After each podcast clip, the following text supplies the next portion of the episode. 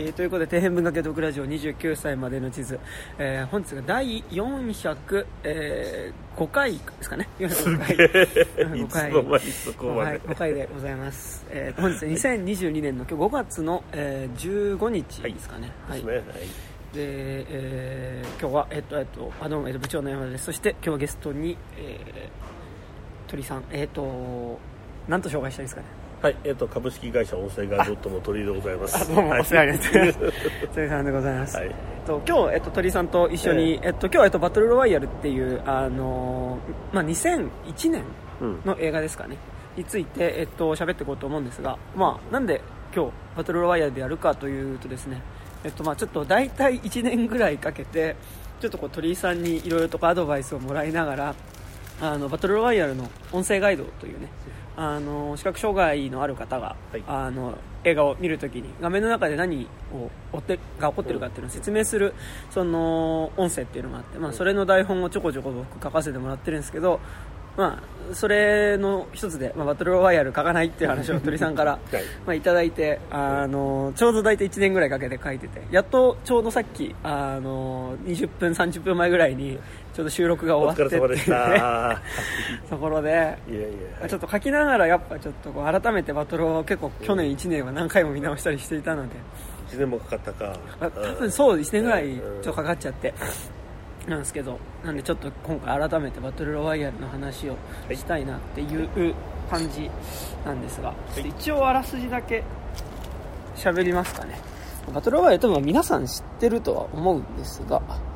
えーとはいはいはい。バトルロワイヤルはロワイヤル。はい。先に出してもらったねこれね。えー、はいはいはい。あ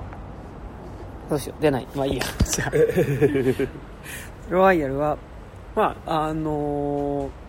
中学校3年生の、はい。えー少年少女がある日あのー一つの島に拉致されてうん。そこで、まあ、いきなりその一人だけあの最後の一人になるまで殺し合いをしろっていう殺し合いをさせられるっていうまあ大雑把に言っちゃうとそういうねあのお話なんですけどでえっとまあそれがえっと2000何年1年ですかね。2001年に、えーうん。実写で。そうですね、2000年末の公開だったかな。ああすみません。ありがとうございます、あ今ちょっと鳥居さんから出してもらいました。はい。えー、とバトルロワイヤルで、えー今これウィキペディアですね。であらすじがあでもこれはちょっと長いな。うん。まあ結構まあそのものすごい不況の中で、まあ、その大人たちが自信をなくしてしまった世界の中で、まあ、その失業失失業率もすごいしもう自殺者もすごいしでもその少年犯罪の率も上がってるって中で、まあ、大人たちがまあその BR 法案っていう、えー新世紀、えー教育改革法案ですかね、BR 法案っていうのを、えっとまあ、施行して、えーまあ、誰もが恐れる死を利用して恐怖による支配によって大人の威厳を取り戻そうという、ね、あの計画のもとに、まあ、年に1回全国の中学3年生の中から選ばれた1クラスが、まあ、その脱出不可能な無人島の中で3日間殺し合いをさせられるっていう、まあ、でその殺し合いのクラスに選ばれた、えっとまあ、白岩えー学園中学3年 B 組のうん。クラスメートたちがまあ殺し合いをするというね、えー話なんでございますが、はい。えーまあ、ちょっと今日それについて喋っていこうかなという感じですが、はい。まあ、なんかちょっと今回鳥居さんと話したかったのが、うん。まあ、最初にちょっと今回話したかったのが、まあ、はいなんかそのリアルタイムで僕はだから小学校4年とか5年ぐらいはい。でだからまあ当然見れなくて、うん。まあトライはあのトライは、えっと R15 だったので、15ですね。なんかまあお客さんとして想定してたであろうしかもメッセージ的にも、うん。多分おそらく想定しているのが、まあ、子供たちに向けたうん。作品であるっていうところは、すごいある話で。あすでに今日喋るのは、えっと、バトルロイヤル特別編の方を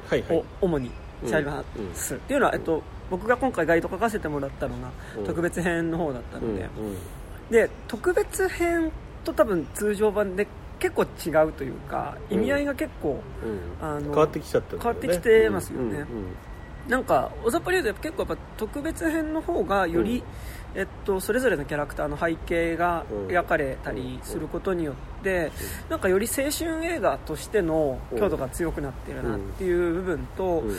あとその実はメッセージ性自体もはい。ちょっと変わってきている、そのまあ、具体的にはその、まあ、特別にちょっと追加されてるシーンいろんなところに入ってはいるんですけど、うん。大きくは、えっとまあ、その殺し合いをする生徒たちの間に、まあ、殺し合いすることによって、まあそのまあ、仲良かった友達同士って関係じゃなくなっちゃうわけですけど、でもその間に結構何度も何度もその彼らがあの学校の球技大会みたいなのでうん。バスケットボールの試合をするシーンっていうのが結構間に入ることによって、うん。まあその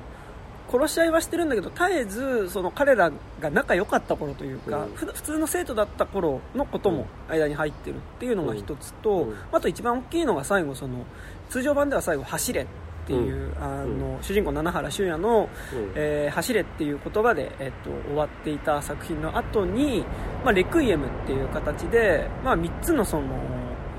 まあ、補足するような話、はいはい。で1つレクイエムの3つっていうパートが3つ入っていて、それが1つがだからそのさっき言ったバスケの試合のシーン。で,、でもう1つが、えーまあ、その主人公七原修也と、えっと、かなり映画の序盤で死んでしまうノブ君っていうその修也の親友の男の子が会話をするシーンっていうのと、えー最後に、えー教師北野っていう、まあ、今回バトルロワイヤルを仕切る、ね、そのビートたけし演じるその、まあ、敵役というか、うん。まあ、凶悪な教師と、えー今作のヒロインである、えー中川典子っていう女の子が、えーまあ、実はこう学普通にこうあの中学校であの生徒と先生だった時に一回ちょっと河川敷で一緒に2人で散歩していたことがあってで、まあ、その時の会話っていうのが最後来ることによって、最後が走れっていうメッセージではなくて、あのこんな時大人は子供に何て言ったらいいんだっていう言葉で終わっているっていうところっていうのがまあ結構大きく変わっている部分ではあって、まあ、それによってちょっとこうメッセージ性みたいなところもうん少し変わっているなみたいなところはうんあると思うんですよ、っていうのがまあ大雑把に特別編の、違いではあると思うんでですすけど。ねなので今回ちょっと特別編で喋っていこうと思うんですが、うん。なんか今回そう鳥さんと話したかったのは、まあはい。大雑把にちょっと僕がリアルタイムでバトロワ見た時、まあ、なんかうん見れなかったんですけどリアルタイムでは一応見ちゃいけなかったんですけど、まあ、でも僕はそのやっぱり当時すごい話題作ではあったし、うん。まあ、結構小説もあの、結構分厚いであのバトルロワイヤルあの小説が、まあ、結構友達の間で貸し出しなんかこううん回し読みじゃないけど、みたいなのがあったりして、まあ、なんか気にはなってはいて、でなんか高校生のお兄ちゃん持ってる友達が一人いてでおにそのお兄ちゃんが借りてきたうん VHS をうん。その子の家に集まって見るっていう形で公開時っていうよりもうちょっと多分あのレンタルになってから中学生ぐらいであでも小学校の小学校高学年のうん。5年とか6年の時に多分見てるんですけど、うん。なので、まあ、ちょ一応リアルタイムでは、まあ、なんかそのそれこそ子供の立場として見てはいて、なるほどだからこの作品で言うと、まあ、そのどっちかというと、まあ、七原修也とか、まあ、その主人公側の方にかなり加担した気持ちでうん。見てはいたんですけど、なんか逆にリアルタイムで、えっと、鳥居さんはもう大人大人大人でしたね。大人ですよね、はい。大人っていうか。十分に大人ですね。先生やってたこととかって、はい、えーっと、うん、そうですね、えーっと、はい、鳥居でございます。えーっと、もう、これだから22年はいはい。前、22年前になるんですね。はい。えーもう十分に大人でございましたし、で当時私は中学校の教員とかし実際にしてたもんですから、そうですよね。あそのそういう意味ではですね自分のクラスの子供たちが、まあ、ちょうどね、うんこの世代、でそこでその生徒同士が殺し合うっていう内容はこれはショッキングだよね、確かにね、でそれがそのエンターテインメントとして成立するんだろうかとか、それからもっとなんかね深いこういうそのなんだか社会的な意味があるんだろうかとか、やっぱりいろいろ考えたんだけども、なんか原作パラパラと見たんだけれどもなんかこう大したことないかなっていう感じがしたんで原作にはまあノータッチだったの、ただあの発売当時やっぱりすごい話題になって、うんであのこれホラー小説として発売されたのね、うん、でホラーだけれどもあのまあなんかそこにそうねあの生徒たちが順番に殺されてうんお互いに殺し合ってだんだん数が減っていってっていう、まあ、そういう話だって聞かされて、うん、ちょっとまああんまり子供には読ませたくないな って思ったわけですよ、ところがこれをねその深作金次が監督するって聞いた時に、これすごいものになりそうだなって逆に見る前にものすごい期待値があったわけです、っていうのはやっぱり皆さんねあの映画お好きな方々はお分かりだと思うんだけども、やっぱり仁義なき戦いもね、あの生々しいっていうか、迫力のあるもう青春の魂のぶつかり合いが、その彼の原点だとするならば、当時70歳ぐらいだったんですよ、うんうんうん。70歳の深作金次が15歳の子供たちを使ってこういう作品を撮りたいと思うのは半端な覚悟じゃないなと思ったわけ、はんはんはんはん。うん、で実際にあの頃やっぱり深作金次監督ってもうまあ言ってみればこうね あんまり大きな難しい。あのい言えない言えない立場になっちゃった最近。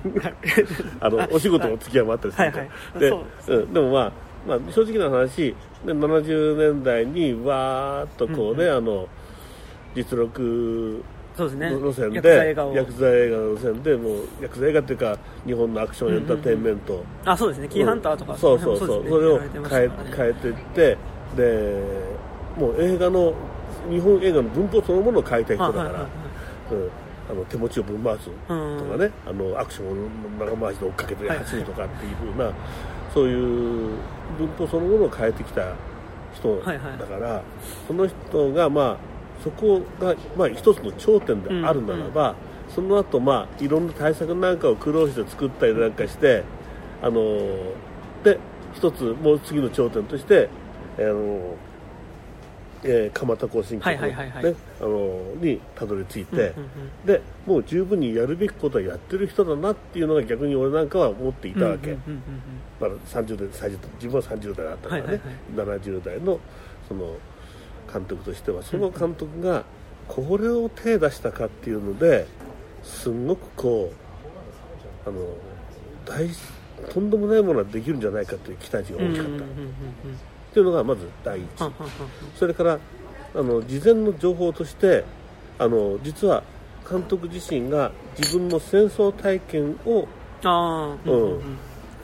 ここからね、うんうんその描きたいっていうふうに言った時に、これ全然作者原作者の高見光春ですよね、はいはいはいはい。原作者の意図とは違ったところに監督がテーマを見出してうんうんうん。掘り下げていこうとするでそれはおそらく見るに値するものになるんじゃないかっていうふうに,、に思って、はいはいで公開前むちゃくちゃ楽しみ。うんそういう状態でしたね、うん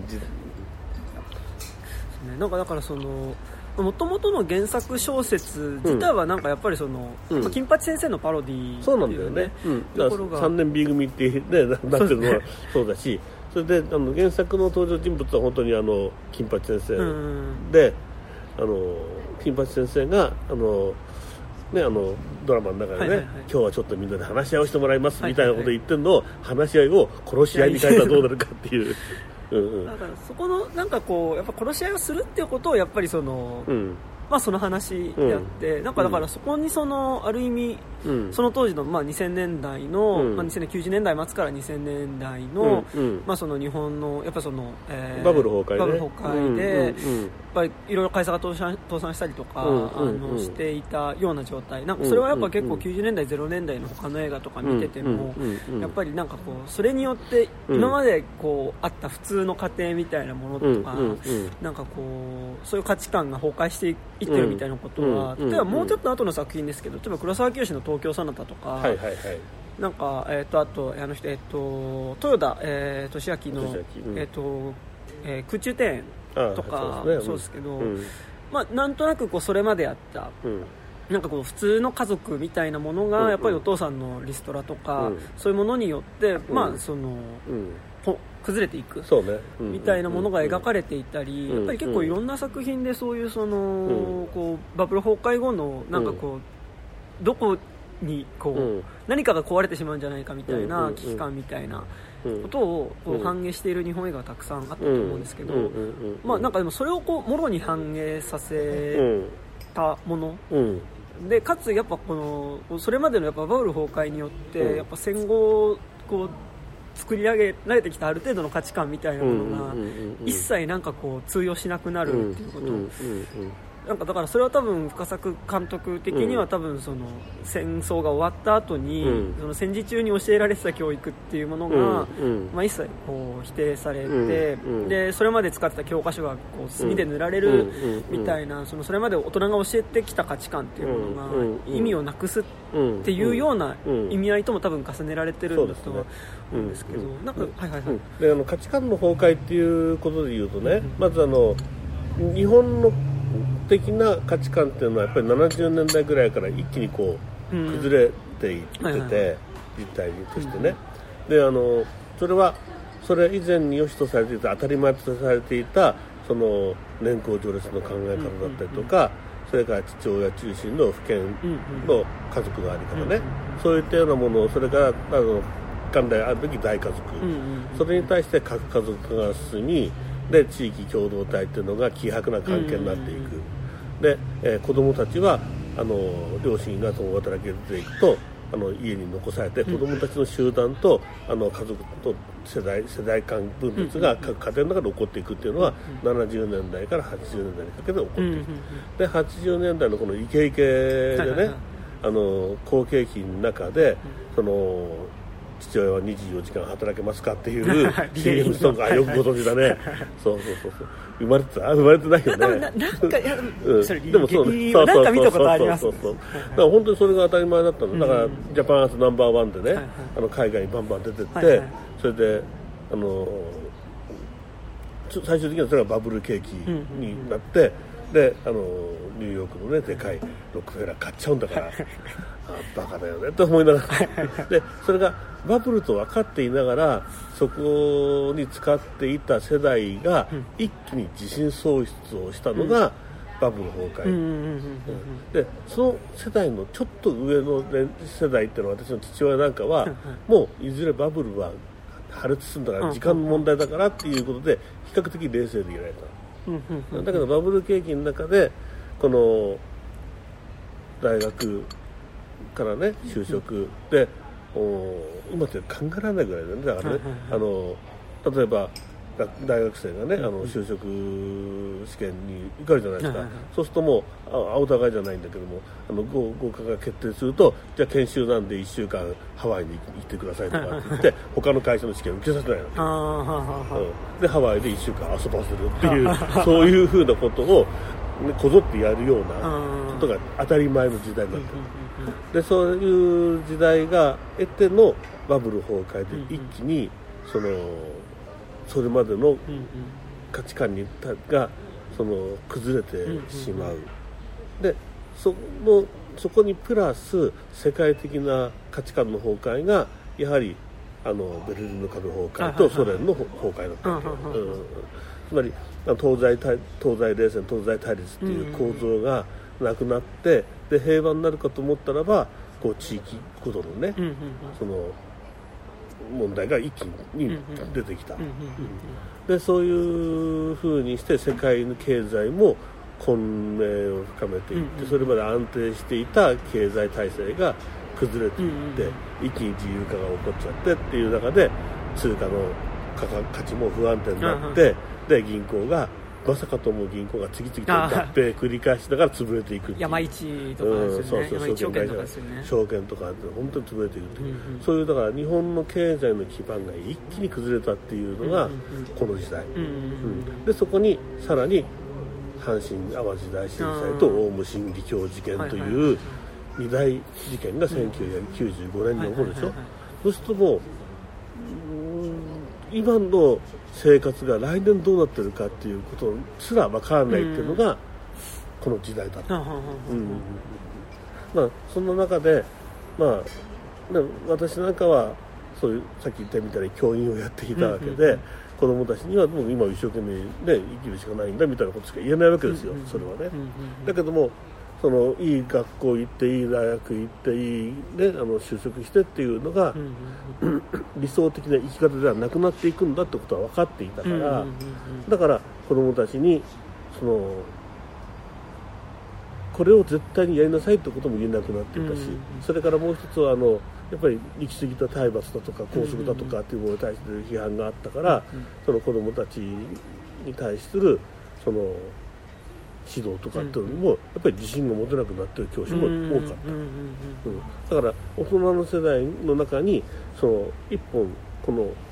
方向性を指し示す力っていうのはなかったというのは事実なんだよね、うん、特に日本の場合はそうだった、うん、日本はともかくあの高度経済成長が一つの柱だったとするならば、それはもうバブルで弾け飛んであってもう行き過ぎたからもうちょっと低成長とかなんとか10年耐えるとかなんとかっていうふうに言われながらじゃあ何をその間に目指せばいいのって、だってバブルの頃に作ったねあの住宅ローンはそのままでしょ。これ払えるつもりが払えねえぞっていう人が当たり前だなってきた。そういう時代だったからね、うん、なんかでもそうですよね。なんか今回だから、うん、まあ今回ガイド書くにあたって、うん、まあ、ガイド書きながら見直したり、うんうん、まあ、そのそもそも書くにあたってやっぱ何回か通しで見たりとかして、まあ、なんかすごいこう特別編、バトロワ特別編見て思ったのが、まあ、ちょっと年がもうちょっとなんだろうその、自分も七原修也とか、まあ、その要は、この映画に出てくる子供たちの世代よりは、まあ、もう大人たちの世代になってきてるのでだからなんかこの映画に出てくる大人に共感するっていうことでもないんですけど、でもやっぱその特別編何回も繰り返し見て思うのが、やっぱりなんかこう、まあ、子供たちの話であることは、その大人が作ったその世界の中で、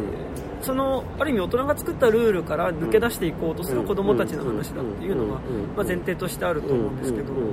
なんかそこで描かれているじゃあそのシステムを作った大人側っていうルールを作った大人側っていうのがどういうものとして描かれてるかっていう方に結構なんか割とこう意識がいってちょっとなんか見てることがあって。なんかこうやっぱそう思ってみるとなんかこうこの映画ってその出てくる大人たちが全員こう子供たちに何を伝えられるだろうかっていうことを、うんうん、なんか子供に話なんかこう伝えたい言葉を、なんかやっぱずっと探してる映画でもあるなっていうところがすごいあって、なんかそのやっぱめちゃくちゃな世界を作ってしまったけど、でも子供たちはその,、その中で生きていかなきゃいけないわけで、でその子供たちに何か言葉をかけたいんだけど、うんうんうん、そもそも自分にも自信がないから、うん、なんかこういう風に生きればいいよっていうことも、そもそもなんかやっぱ自分が失敗してしまってるから、かけることができない、うん、なんかそれはやっぱその北野っていう人物を通してももちろん描かれるんですけど、やっぱりえっと本作見て思うのはやっぱなんか、その特にやっぱ七原修也主人公の父親っていうのが、まあなかなか仕事が決まらない状態で、まあ、最後その自殺してしまうわけですけど、まあ、そこからほぼこの映画始まるみたいなところですけど、やっぱそのか彼が言うやっぱその頑張れ、主也頑張れ主也頑張れっていう言葉だったり、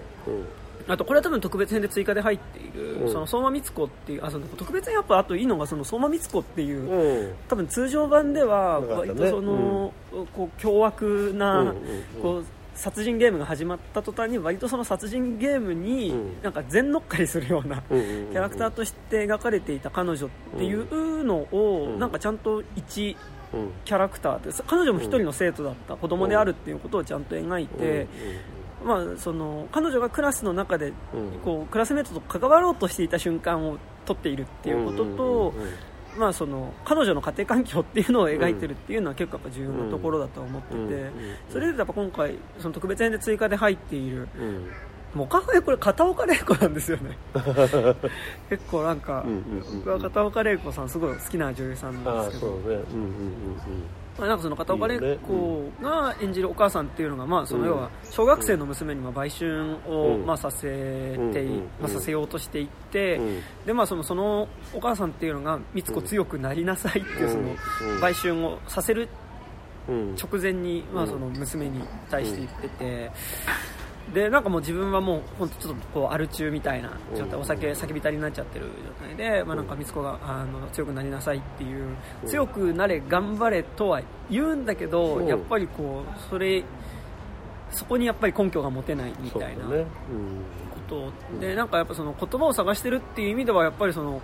実は一番こう敵役というか一番のこうこのゲームのなんかこう、を操ってる悪のように描かれている北野っていうの自体がある種、うん。そのすごい言葉を探してるっていう。一番最初ゲーム始まるときは、うん。まあ、そのこの世の中はゲームです、戦って勝ち残って、えー、と生き残る、えー価値のある大人になりましょうっていうゲームの開始の時は、うん。そのまあ、相手から奪い合うような,、うん。なんかそういうその社会構造というかそのうん。ルール自体を肯定するような、そこに乗っかっていく人を肯定するような言い方をするけど、なんかやっぱこうどんどんゲームが進んでいくうちにつれて、うん。なんとなくそこの言葉が変わっていくっていうのが、うん。結構なんか。うん。改めて見ていて思った部分で、ん。あとなんかやっぱその、じゃあ今の子供たちにじゃあなんて言葉をかけるって言われた時に、言葉が見つからないよなっていうジレンマっていうのは、うん。なんかまあ今ちょうど今29ですけど、うん。なんかまあ下の世代みたいなことも、まあ、思わなくはないっていう時に、うん。まあ、ちょうど同級生とかが同じ同い年ぐらいの子でなんか結婚して子供できた友達とかも結構いるようになってきた時に、うん。まあなんかこう割と大人の側から見るみたいなこともなくはないかなみたいなところはちょっと思ったところではあったんですけど。あのそうね。この映画の流れの一つはその子供にとってどうかっていうこと、もう一つは大人側はどうなのかっていうことなので,、で今山田君おっしゃったみたいにその大人たちがねその頑張れというけども何を頑張ればいいかを教えられない、うんうんうんどう頑張ればいいかを教えられない、はいはいはい強くなれてどういうことかっていうのを示せない、うんうんうん。うん、でもそうあるべきだっていう理想だけがこう振りかざされて、うんうんうん。で何をどうするんだっていうことを身をもって教えてあげられない大人の、うんうんなんて、えーなんだ無責任なことかっていう、うんうんうん。本当にそこはあると思うのね、うんうんうん。でそれってやっぱりだから例えばねあのーどうなんだろうな。あなたお父さんみたいな人になっちゃダメよって言われて言われる子供がいるわけよ実際に。それ子供に言うセリフじゃねえだろう、それ言うんだったらばあんたなんでそのお父さんと結婚選んだの？っていう子供の答えに対質問にね、誠意を持って答えなければいけないんだけども、うんそれを答えないでねあんなお父さんみたいにならないでねっていう母親がいたとするならば、それはやっぱりこのバトルロワイヤルの世界の大人なんだよ、だからそうじゃなくて自分はあのこの人のこういうところがいいこういうところはで良くない、うんうん。だからこういうところを直してもらえばいいのにねとかそういうふうななんか一歩先のイメージってものを大人が持てればいいんだけど、うん持てないからそういう言い方になってしまう、うんうん。でもさらに言うとその本当はなんであんな人と結婚結婚しちゃったんだろうって言える相手が大人の中にいないからうん子供に向かって言っちゃうわけですよ、これはだからあんな人と結婚してなかったっていう話を自分の母親に言ったりとか、あるいは、ね、あの近所の、ね、主婦仲間で愚痴ったりするんだったらば問題ないんだけども、そういうコミュニティに属さないでもう家の中で母と息子とか娘とかしかいない中でね、子供相手にそういう愚痴をこぼすしかなくなってるっていう社会構造って実はもうあるんじゃないか、うんうん。それなんかやっぱ地域のつながりみたいなそうそうことそうそう。とかっていうことでもあるわけですそうよねそうそう。そう、んんん。そういうふうな問題も含めてだからあのー周囲の父親だって生きる方法はまだまだあるのに、そういうところつながってないし、それからあのー相馬光子の母親だって、うんうんそうなる前にいくらでも手段もあったのにやはりああいうね、うん最低の手段を選んで生活するっていうね、道を選んでしまったっていうそれまさにダメな大人って出てくる。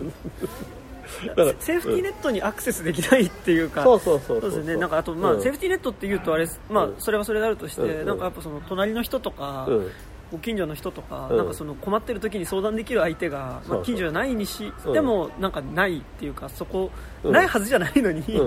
まあなんかつつながれなくなってるっていうような。で共同体がが崩れたっていうことがねやっぱり、うん。今の日本では本当に大きくって、うん。特に都都市部ではね、ううん。んだからあのマンションの中で隣の部屋にどんな家族が住んでるかわからないまま生活している、それから町内会というものは成立しない、うんうん。PTA というものは成立しないっていうそういう関わり合いをが煩わしいものとして捉えられてるから、家庭の中が一番楽安心だって思ってしまっているがために起こる弊害というのは、そういうのがあるなっていう、まあ、これはあの当時私がねその教,、教員としていろんな家庭を見てるっても感じたことだし、それからとあのすでにこの頃はもう自分にも子供がいたから、うん。子育てしながら地域で、ねあのまあ、学童保育課とかね、うん。PTA とかで関わっていく中で感じたことでもあるんだけれども、それって、ね、あの子供に直接向かって言うことはないよなってことを言ってる人って実際に見るからね、うんうんだからやっぱり社会がこう社会じゃなくても家族しかない。うん中でその行き詰まってる人たちは大勢いるなっていうのが本当にもうこの90年代から、まあ今にかけてもあるのかな。そうですね、うん。それうん聞いてて思い出したのがあのやっぱ同じ時期の作品で言ったら大林信彦監督の,、あの高層マンション。理由ね。あ理由も結構やっぱりりその一個の殺人事件を題材に、まあ、その真相を追っていく中で、やっぱりその一切他との関係性を作れなかった、その一つのねうん。もともと地域っていうものうん。があった場所にまあ、高層マンションが建って、うん。でそこの、まあ、一個事件が起きるんだけど、うん。まあ、そのマンションに起こった事件について真相を探っていくうちに、うん。まあ、明らかになっていくのが、うん。やっぱりその誰とも関わりを持てないような生き方っていうもの、うん。だしそのやっぱその同じ場所に住んでいるけどお互いにつながりがなかったりするようなことっっていうのが、まあうん。希望になってくるっていうのは、うん。結構なんか今話を聞いてて、うん。なんかうん。結構同時代的だなっていうか。そうね。だからやっぱりその頃やっぱり社会問題化していたのは事うん。うん。実だからじゃあ実際にその時代の子供たちはそういう親をうん。目の当たりにしていたっていうところではリアリティがうんうんでもう一つはその子供たちに向けてのねその深津監督がメッセージとしては例えばだから行き過ぎた校則って、ねうんうん今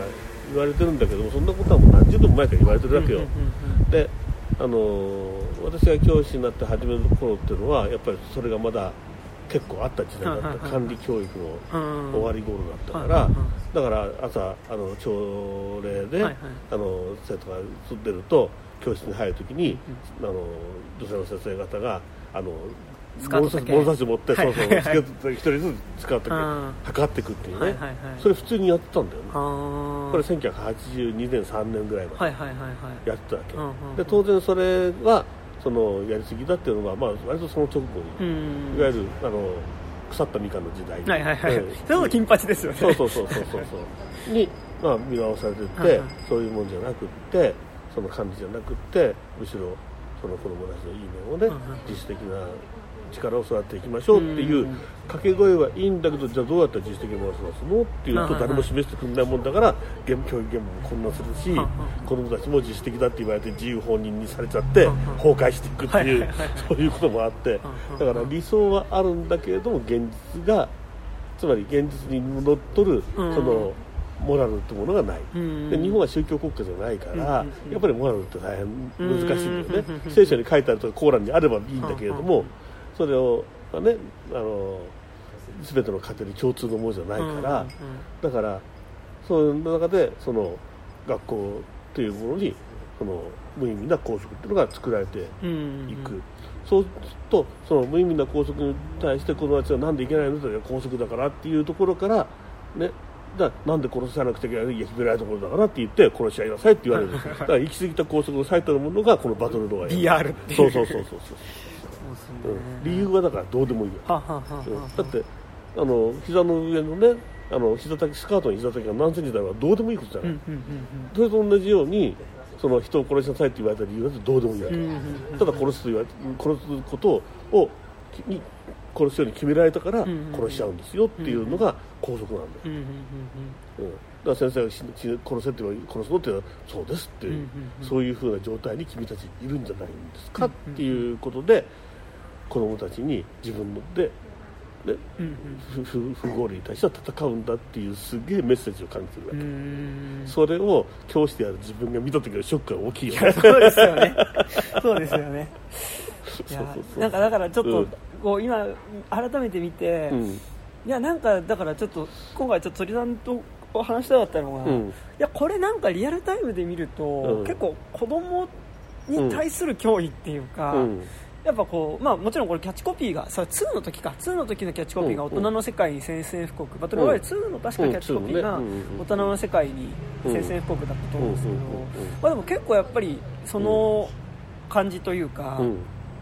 やっぱりあのはあるなと思っていてやっぱより特別編はそれはすごく感じたところではあって、なんかやっぱりその、通常版って最後走れっていう言葉で終わって、なんか僕通常版見た時の走れってある意味その深作金次、まあ、うん遺作だったっていうところも、まあ、うん。一応バトロワ2が遺作ってなってますが、まあね、そう遺作のつもりは作ってないんだけどでも若い世代に対してものすごくこう強いメッセージを発したかった、そうですね、うん、それがこの制作動機なのね。バトルロワイヤルがだから1作目が実質遺作、あうん。の深作金次監督の遺作になっているとは思うので、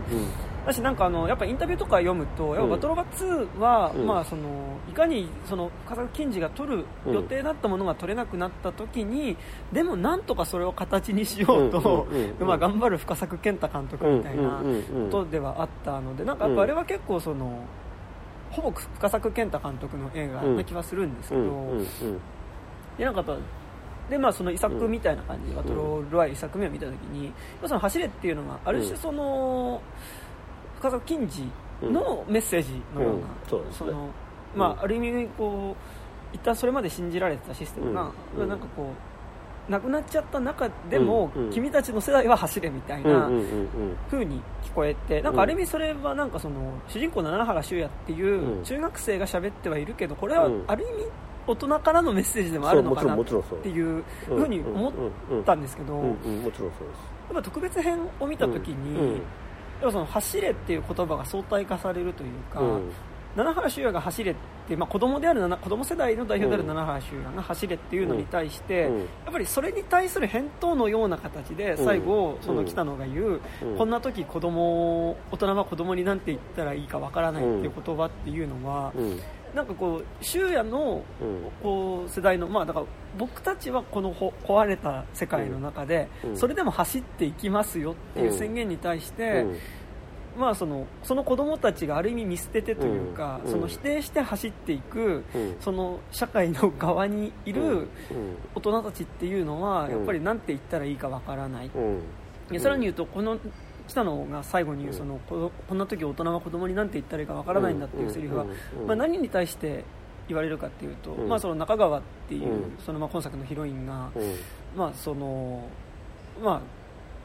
その北野を刺した、うん。まあ、ノブっていう男の子、うん不登校だった男の子が、うん。そのまあ、ある日学校に来て、うん。その先生のお尻をうんナイフで切り裂い切っちゃって、うん。で切って逃げるんだけど、うんでその時に落ちたナイフ証拠品のナイフっていうのを、うん。まあ、とっさにその横にいたそのうん。犯行現場にいた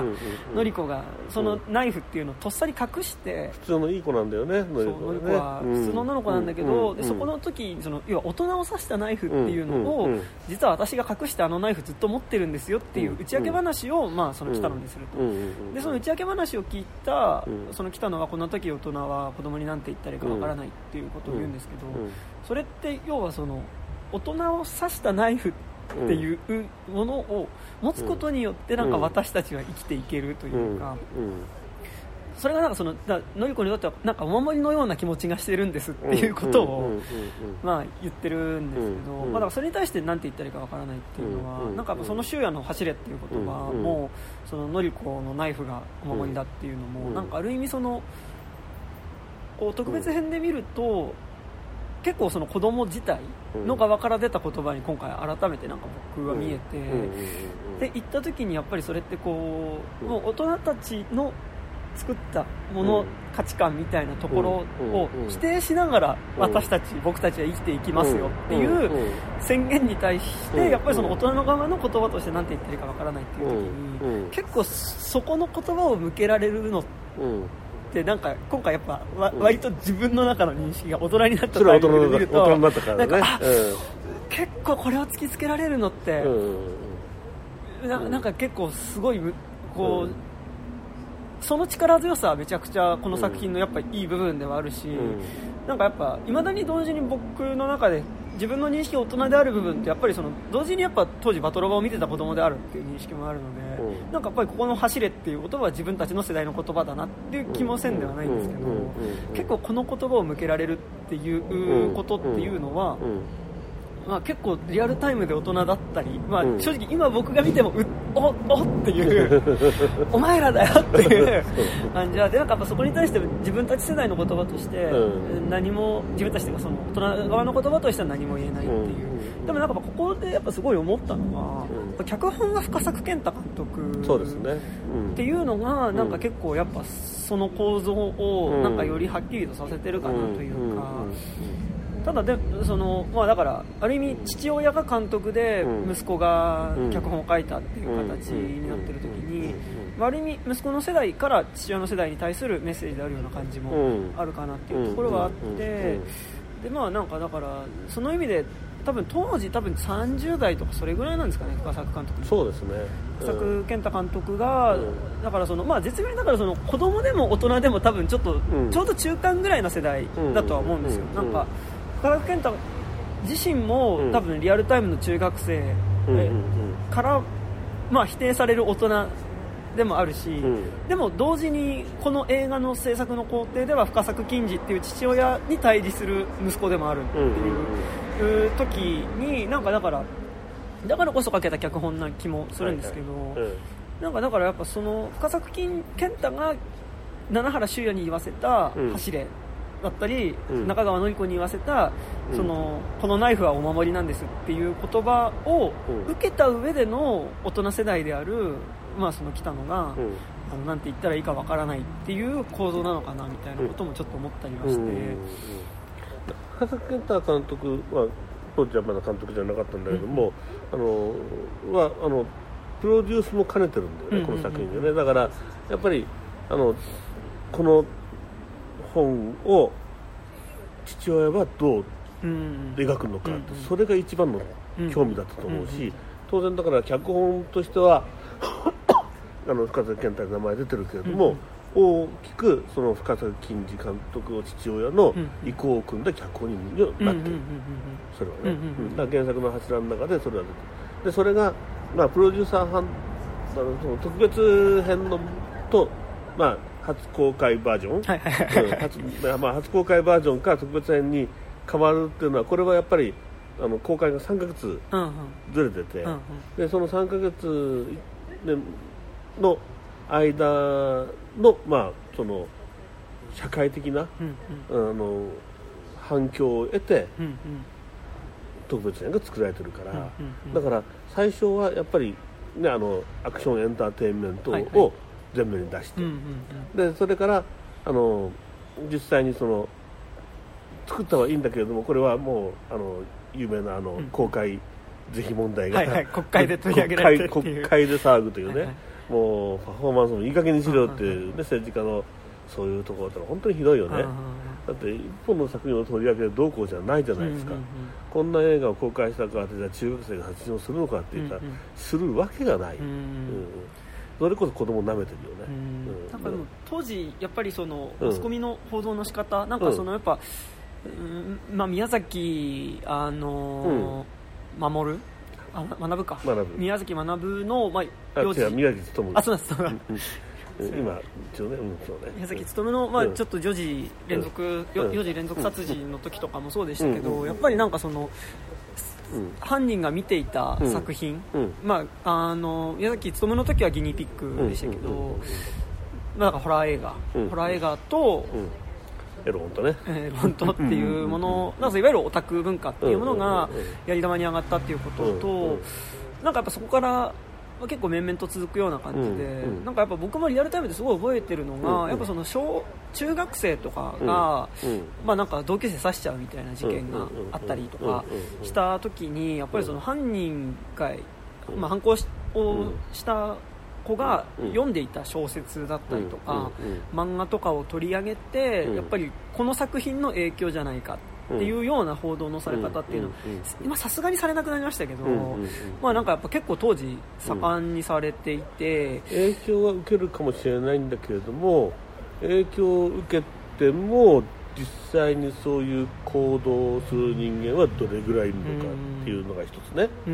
それとあのじゃあ昔からそういうのってなかったのって言ったらもう常にあるんだけれども、うまく子供の目に触れさせたくない媒体っていうのはやっぱりあるから、例えばだから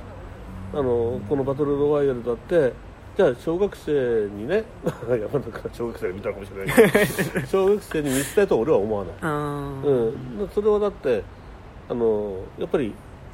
会話とかその映画の中で描かれてるね、うん。空気を感じ取れるぐらいの十分な感性をね山田君みたいにきちんと、ね、幼いながらも自分でつかめてる人は違うかもしれないけどね、うん、だけども、うん、なんかすすげえね、ん。ドンパシャの映画でかっこいいぜみたいな形でね、受け取れかねないっていう判断の未熟な子供たちはいるかもしれない、うん。問題はじゃあ中学生この映画を見てどう受け止めるかとしたらやっぱり自分のことのようにリアルで怖くて、うん。ね、でかわいそうな、ね、あの女の子たちとかねあの思いを打ち上げられる前に殺されちゃった お男の子とかねいるじゃないですか、はいそういう子たちの一つ一つがもう一生自分の心の中に住み着いてうん。いくんじゃないかなって、うん。俺はなんか思ったうん。うん。ただ自分のクラスの子には意味に言っていいよとは言えなかったんだよ、それはね、まあまあ。そういう状況なんだけれどもでそういったところでねその要するにあの何？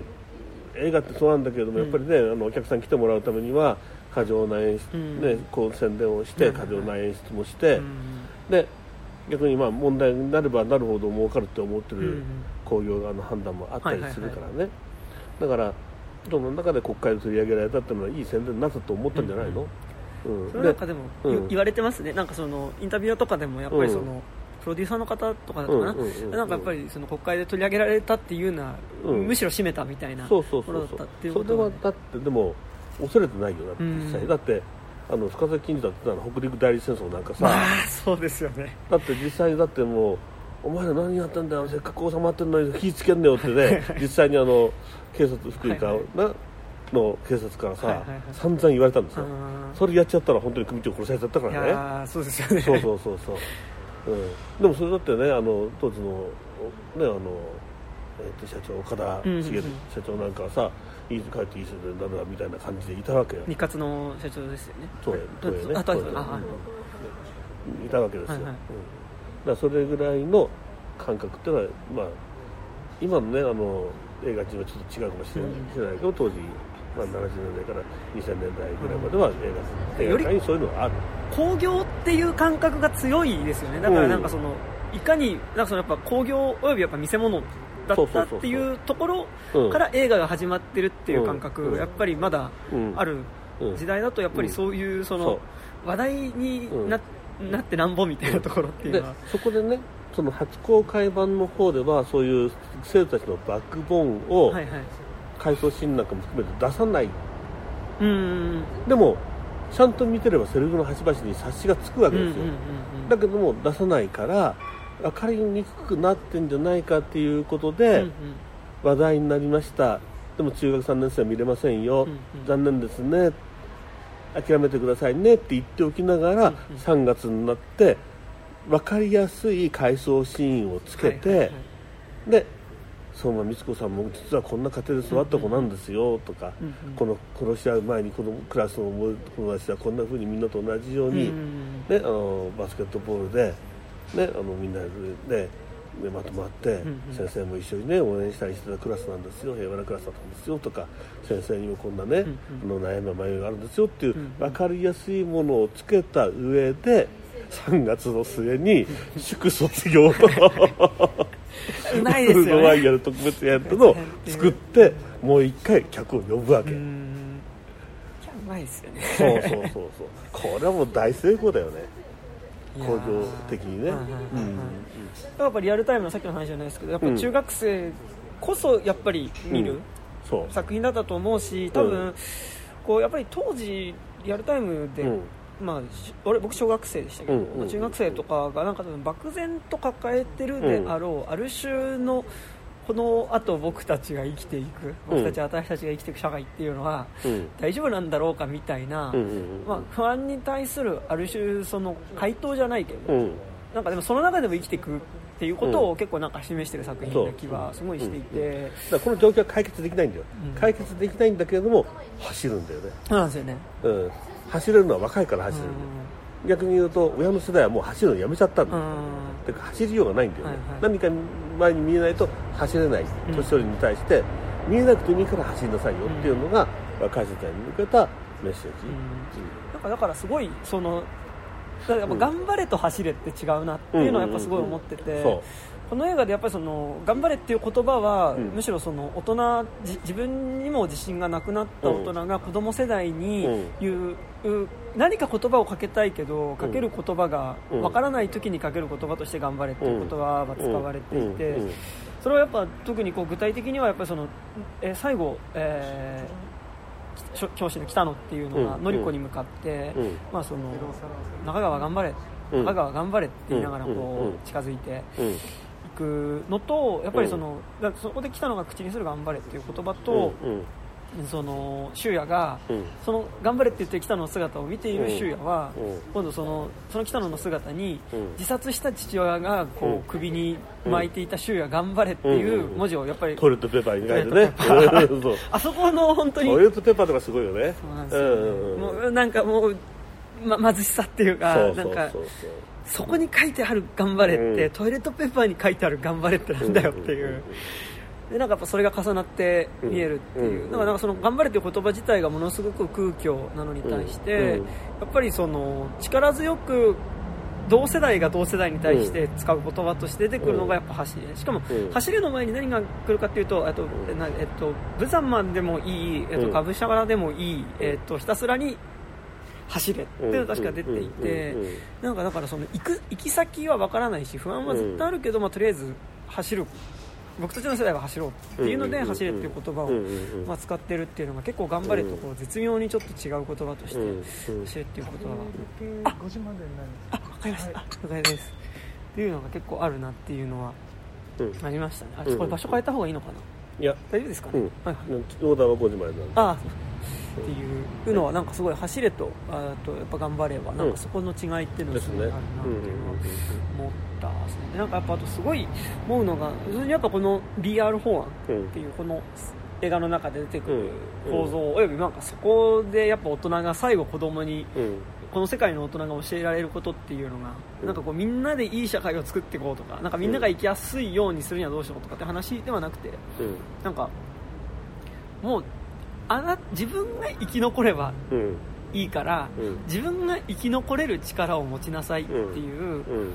なんかそのだから全員分を助けられる社会ではもうなくなってるから、うん。そのその中でうん。他人が食べられなくても自分がちゃんと自分の食い口を確保できるうん。存在になりなさいっていうのがやっぱりそれを言ったのが小泉総理大臣ですよね。そうですよね。そうそうそう小泉構造改革ってのはそうですよね、うんうんうん、痛みを伴うとかね自己責任とかって言い出した段階で、あ政府は見捨てたんだなっていう、うん、だから、はいはいはい。それがだからその BR 法なんだよ、うん。やっぱり。だから我々はバトルロワイヤルさせられてるんじゃない、実際に、なんかやっぱそこで教師来たのがその戦って生き残ってその価値のある大人になりましょうっていうのに対して、うん。まあそのそのゲームからやっぱりスケープしていく、うんでなんかやっぱでもこうまあ周りとかまあなんかちょっとこう例えばリリー・シュシュのすべて。うんうんうんうん。で映画だとやっぱりあれも中学生の話あですけど、そうだね。あれもやっぱりそのクラスのなんかそれまではなんとなく平和に続いていたクラスが変わっちゃうきっかけとして、まあ、ある男の子の、まあ、実家が、うん。まあ、そのお父さんが会社が倒産しちゃって、うん。まあ、結構家庭崩壊してしまった男の子っていうのが、まあ、割とグレてしまって、うん。まあ、その子を発端に結構校内暴力みたいなものが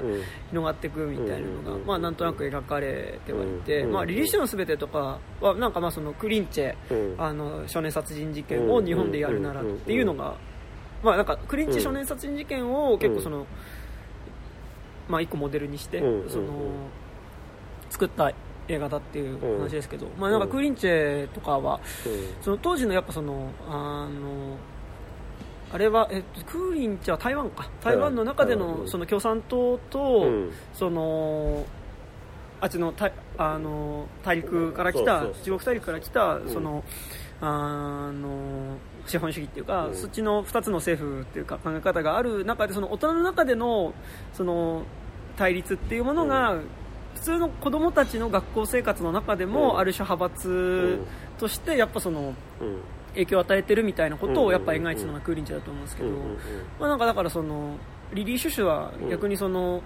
親の会し、まあ、不景気とかなんかそのやっぱ90年代後半から2000年代ぐらいのやっぱりそのバブル崩壊以降の不安みたいなものが子供の社会の中にもやっぱりこう浸透していってるってことがやっぱ一個一要素としてはあったと思うんですけどやっぱり結構それに近い不安っていううんのはうん。そんなにまあ僕はだから小学生でバブル崩壊みたいなことは 言葉としては口にしないしし多分知らなかったと思うし、でもなんか漠然となんとなくその、まあこれから少なくともこれから大人になっていくにつれて社会が良くなっていくだろうなっていう希望っていうのはなんとなく持ち,、うんうんうん。持ちづらかったうんうん。し、うん。そのなんかすごい覚えてるのがなんか地域の、うん。あのお祭りみたいなのでなんかおみこし担いだ後にうん。お菓子もらったんですけど、うんうんうん。その時になんかちょっとお兄ちゃんぐらいな世代の人が、うんうんなんか俺の時はこの時に人生ゲームとかすげえなんかめっちゃいろいろもらえたんだけどねみたいなこと言って あまあもうもらえなくなってるんだみたいな。景品安くなってんだこれみたいなすごい思ったんですけど、うんうんうんまあ、なんかまあそれはちっちゃいことですけど、うん。まあ、なんかそういうこう漠然となんかこれからの世の中良くなっていく方向にはなんとなく、あの考えづらいみたいな,、うんうんうん。なんかやっぱそういう不安っていうのは多分あって、うんなんかやっぱでその不安は多分正直今の僕にとっての子供の世代のことももうさらに思ってることな気はせんではないんですけど、なんかでもまあだからそういう不安って多分この映画でバトルロワイヤルっていう形で、うんうん。結構実はその漠然とした不安っていうのをよりこう露骨に、なんかなん。かその競争社会ってうんこういうことだよっていう、それってまあその、食べれる人と食べれない人がいるっていうことだけど、うん。よりそれ露骨に表現しちゃうと、うん。ある人を殺すことによって自分の食いぶちを確保するってことだよっていうのを結構その、まあ、ある種ギガ化じゃないですけど、まあ完全にこれはそうですよね。ね。カリカチュアですね。うん。したものとして多分その映画版では捉えていてそれは多分原作にはなかった部分で,、でまあなんかだからすごいここで BR 法っていう形で示されることでなんかこうちゃんと多分漠然とその世代にある子供世代が抱えてる不安っていうのを描いた上で、うん。まあそこに対してやっぱ走れっていうメッセージを出すっていうことが、まあ何かしらのやっぱ結構希望というか、うんなってた部分っていうのはすごいあるんだろうなっていうのを思っては、いまあ思いうんとか言ってでもなんかだからそれを多分当時それこそリアルタイムで中学生高校生、まあ、小学校て高学、まあ、中学生高校生か ぐらいが見ると結構多分うん。そこでこのメッセージを多分うん。受け取ることによってある種の不安みたいなものっていうのが少し軽くなるじゃないけど、まあねそうだね。っていうことはあったとは思うんですけどだからやっぱそのこれ R15 なのでリアルタイムの中学生はなんかそこ見れなかったっていう のがやっぱあるんですよね。まあ、中学生が見に見見てほしいというのは確かにあるんだけれどもでもまあ中学生に限らずね、うんうんうん。若い人たちがやっぱりこういう作品を見た時にね、やっぱりその大人の言いなりになってるっていうのはなんかおかしいよねとかね、うん大人大人偉そうなこと言うけどあんまり理屈通ってないよねとかね。そういうことをやっぱり感じてくれればいいと思うんだよね、うん大人は大人であるっていうだけでねなんか偉そうに言うけどさ、うんうんうん。でもそこに理屈通ったことがなくても当たり前なんだよ、うん。うん。っていうかそんな偉くないんだよ。それが見透かされた時にじゃあどうするの？っていうね、うん、その時にだからそのじゃあどうすればいいの？って一人佇むんじゃなくて、もがきながらあなたは大人になりなさいよっていう、そのもがくことの苦しさ辛さっていうのはあるよねっていうのは、このメッセージのね、であのそれをその要するに戦争体験者であるその監督がどう捉えたかっていうと、これはやはり彼が中学時代に、あの有名な話だけども動員で勤労動員で行ったところが爆撃を受けて、でついさっきまで都内でおしゃべりおしゃべりというかな、一緒に仕事している仲間がもう一瞬で死んでしまうっていう、そういう中でその死体の残骸を集める仕事をさせられた、残骸とは言わないか、うんまあ、遺体。粉々の詰まった遺体をバケツに拾っていく仕事をさせられた、つまりそれってなんでこんなことをするの？で明日は自分死ぬの？っていう、そういう極限の中でで深澤監督は少年時代の終わりを過ごしてるんだ。よ、だからその極限時代ってものが見事にその明日生きられる明日まで生きられると思ってたのに今日死んじゃうっていうセリフがあるじゃないですか、だからあれなんかはその時代のその日本中の若者たちが感じていた気がする、あの東大のところですよね、ね、東大のところの女の子が、明日までは生きられると思ったのに、って言って死んじゃうっていう。その一言一言に全部意味があるんだってことを実は深澤監督は全員に丁寧に教えてるんだよ。この時のこの子はこういう気持ちでで人生はこうで、うん、でこの子が人が好きでとか、うん、うん、この子とこの子はなんかここの間喧嘩しちゃったばっかりとかそういう設定を全部教えてる ん。いやなんかでもそれは多分本当に多分深作演出でなんかやっぱそのモブの一人一人になんかやっぱりちゃんとその演出っていうかモブの動きが良くなるまで何回もテイクを繰り返すっていうのがやっぱ深作演出っていうのはなんかやっぱ結構有名な、有名だね。あの福本清三さんがね、はいはいはい、あのもうあの自分たちはあのどんな心理方でもできるから、うんうん、そんな丁寧に言わんでもいいですよ。5時でちょっと終わっちゃうんであそうです会計だけお会計はい、はい、会ですごめんなさい。はいちょっと一旦止めますか、うん、こちらはあの使っていただいて大丈夫です、はい、はい、はい、食だけお預かりして。はい。ちょっと一旦止めます、はい、えー、ということで 正解でございますが。はい、はい、でもその深作監督の戦争体験みたいなものっていうのが多分に入っていたっていうのとやっぱりその生徒たちにやっぱりその一個一個そういう背景を教えることによって演出は、ね、なんかやっぱすごい深作監督それこそ「仁義なき戦い」とかの時からやっぱりそのモブっていうか背景にいるようななんかそのチンピラ12みたいなのの演技がよくならないとやっぱりその映画としてその深作監督としては OK 出さないっていう撮り方をやっぱされてたっていう。かなんかでもそれは本当今回特にやっぱガイド書いて何回も同じシーンを見ると、それすごい、ね、それがそうあの映画密度の問題なんですね。隅っこの人までピーンと張り詰めた演技をできてるっていうのは、でもまあ舞台なんかもそうなんだけどね、隅っこでねだらけてるともう。舞台全体崩れるのと同じで、映画のこのフレームの中にいる以上は、その一人一人は人生を生きるっていうね。だから福本清三さんがあの有名なねあの切られ役の方が、もうどんな死に方でもできるからそんな丁寧に言わんでもいいですよっていうふうにまあ言ったのをいやでも皆さんにはちゃんとした台本が渡っていないから、うん、うん、このシーンは映画の中でこういう意味があって、うんうんうん、でこの結果あなたたちはこの後こうなるんですっていうことをちゃんと分かっていてほしい、うんうんうん、でどの流れが分かった中でそれぞれの動きをやってください、うん、で人によってはだからこういうふうに全部盾をねつけて演出するっていうんでこでうまくそれまで大部屋さんに対して大部屋監督が「おいそこの」っていうふうな監督さんが多かった中で、深崎さんは全員の名前を覚えた、だからあの松竹で、はいはい、あの あれをね鎌形行進曲を撮る時に、はいはいはいはい、そのなんと東映撮影所で撮ることになった時に、はいはい、深崎監督ならば出るよって言って、はいはいはい、あとこの大部屋の人たちがみんな出てきたんですよ大部屋の話ですしね赤松行進曲は本当に。だから深澤監督が大部屋の話を松竹だけども東映で撮影するっていう、ね、ことに対して大部屋俳優がみんな協力して。る、うん、でここはもう東映のその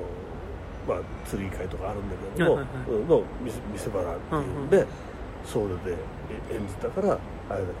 っぱり密度が高いものができてる、うん。うん、ですねなんかだから今回もその例えばなんか行きの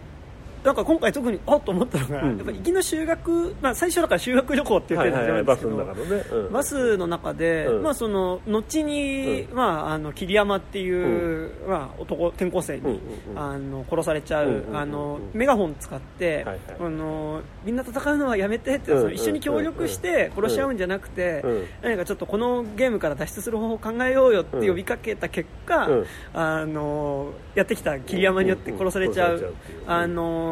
ゆゆっこちゃん、あの草加ゆっこちゃんっていう子がいるんだけど、いるんですけどそのゆっこちゃんは、まあ、その修也のことが好きだったっていうのが、まあ、その死ぬ直前で、まあ、あのセリフで出てくるんですけど、そのそのゆっこちゃんだから結構ちょっとこう本当に早くというか、ちょっとしか出てこない子なんですけど、だから行きの修学旅行のバスのシーンで、まあそののり、まあ、ヒロインの中川のり子っていうのが、その柊也にあの、手作りのクッキーを、あの作ってきたんだけど一緒に食べようって言って、持っていくシーンの後ろで、ゆっこちゃんは、それを見てどうしようっていう顔をちゃんとしてて。なんかだからそこをなんか何回か見てて僕はやっと気づいたんですけどなんかそれ見るとあそっかみたいなあのそこに一応ちゃんとゆっこちゃんのドラマがあるというかあの週週だからもちろんそれ修学旅行ってやっぱ学校が多分一番のイベント、学校生活の中でやっぱ一番のイベントの中で、うん、なんならもしかしたらゆっこちゃんも、その週夜に告白しようとか思っていたかもしれない中で、あ先を越されたみたいな感じの焦りみたいなのを、まあ、後ろでその顔をして、ちょっとと友達相手にどうしようみたいなことを言ってるっていうのがなんかそれって何回も見て気づいたから良かったって言えることかもしれないけど、でも逆に多分気づいてなくてもじゃなくてもあるの？そこの、うん、そうですね、なんかシーンのそのなんか雑然となんかとりあえずみんながなんとなくわちゃわちゃしてるっていうのでわちゃわちゃしてるんじゃなくてそう。いう動きを一人一人がしてることによって、うん、多分そこの画面の密度っていうかやっぱリアリティっていうのがやっぱ成立してるってことなんだろうなっていうのは、まあ、なんかすごい思います、だからなんかやっぱそのまあ、ほぼ前半20分ぐらいでクラスメートが全員揃ってるシーンっていうのはなかなか出てこなくなっちゃうんですけど、でもやっぱりこの行きのバスのシーンだったり、あとまあその北野がそのバトルロワイヤルのルールを説明しているシーンとかではやっぱり一人一人、あのちょっとした役の子でもすごい演技してる。そうなんだよね、っていうのはやっぱすごいありますよね、なんかそれはガイド書いても思ったし、うん、なんかだからだからなんかこうバトロワのこのなんか青春映画館っていうか、やっぱ殺し合いの映画だけど、うん、ちゃんとある意味青春映画を見たなというかクラスメートの一人一人をちゃんと見たなっていう感じがするのは、なんかやっぱそこの部分っていうのはあるんだろうなっていう。42人の中学生でね、はいはいはい、42人が全員キャラが立つってどういうことか、はいはいはい、でキャラが立たなかったらただの殺され役なんだけれども、うん、それを描けるだけの自信と演出力演出力ね、うん、とその作品に対する自信がもう深澤監督のには綿密な計画としてあったわけですよ、ちゃんと。それでこの役はこの子でこの子はこういう人生を生きてきて、最後こういう思いを抱いて死ぬんだっていうところまでが全部設計図として作ってある、であのすごいなと思ったのはあの教室の中でね、はいはい、最初一人あの刺されちゃって、はいはい、したら殺しちゃってで教室全体がパニックになっちゃう、はいはいはい、あの時のパニックの時の生徒たちの動線の動きの見事なこと映画的なね画面のうわーわーってうねりとなっていくっていうね、あのパニックのシーンのその動きが見事なうん。みんなだからもう自分がどうどうしたい逃げ逃げる、うんうんうん、助けてほしい。逃げたい。逃げなければいけない。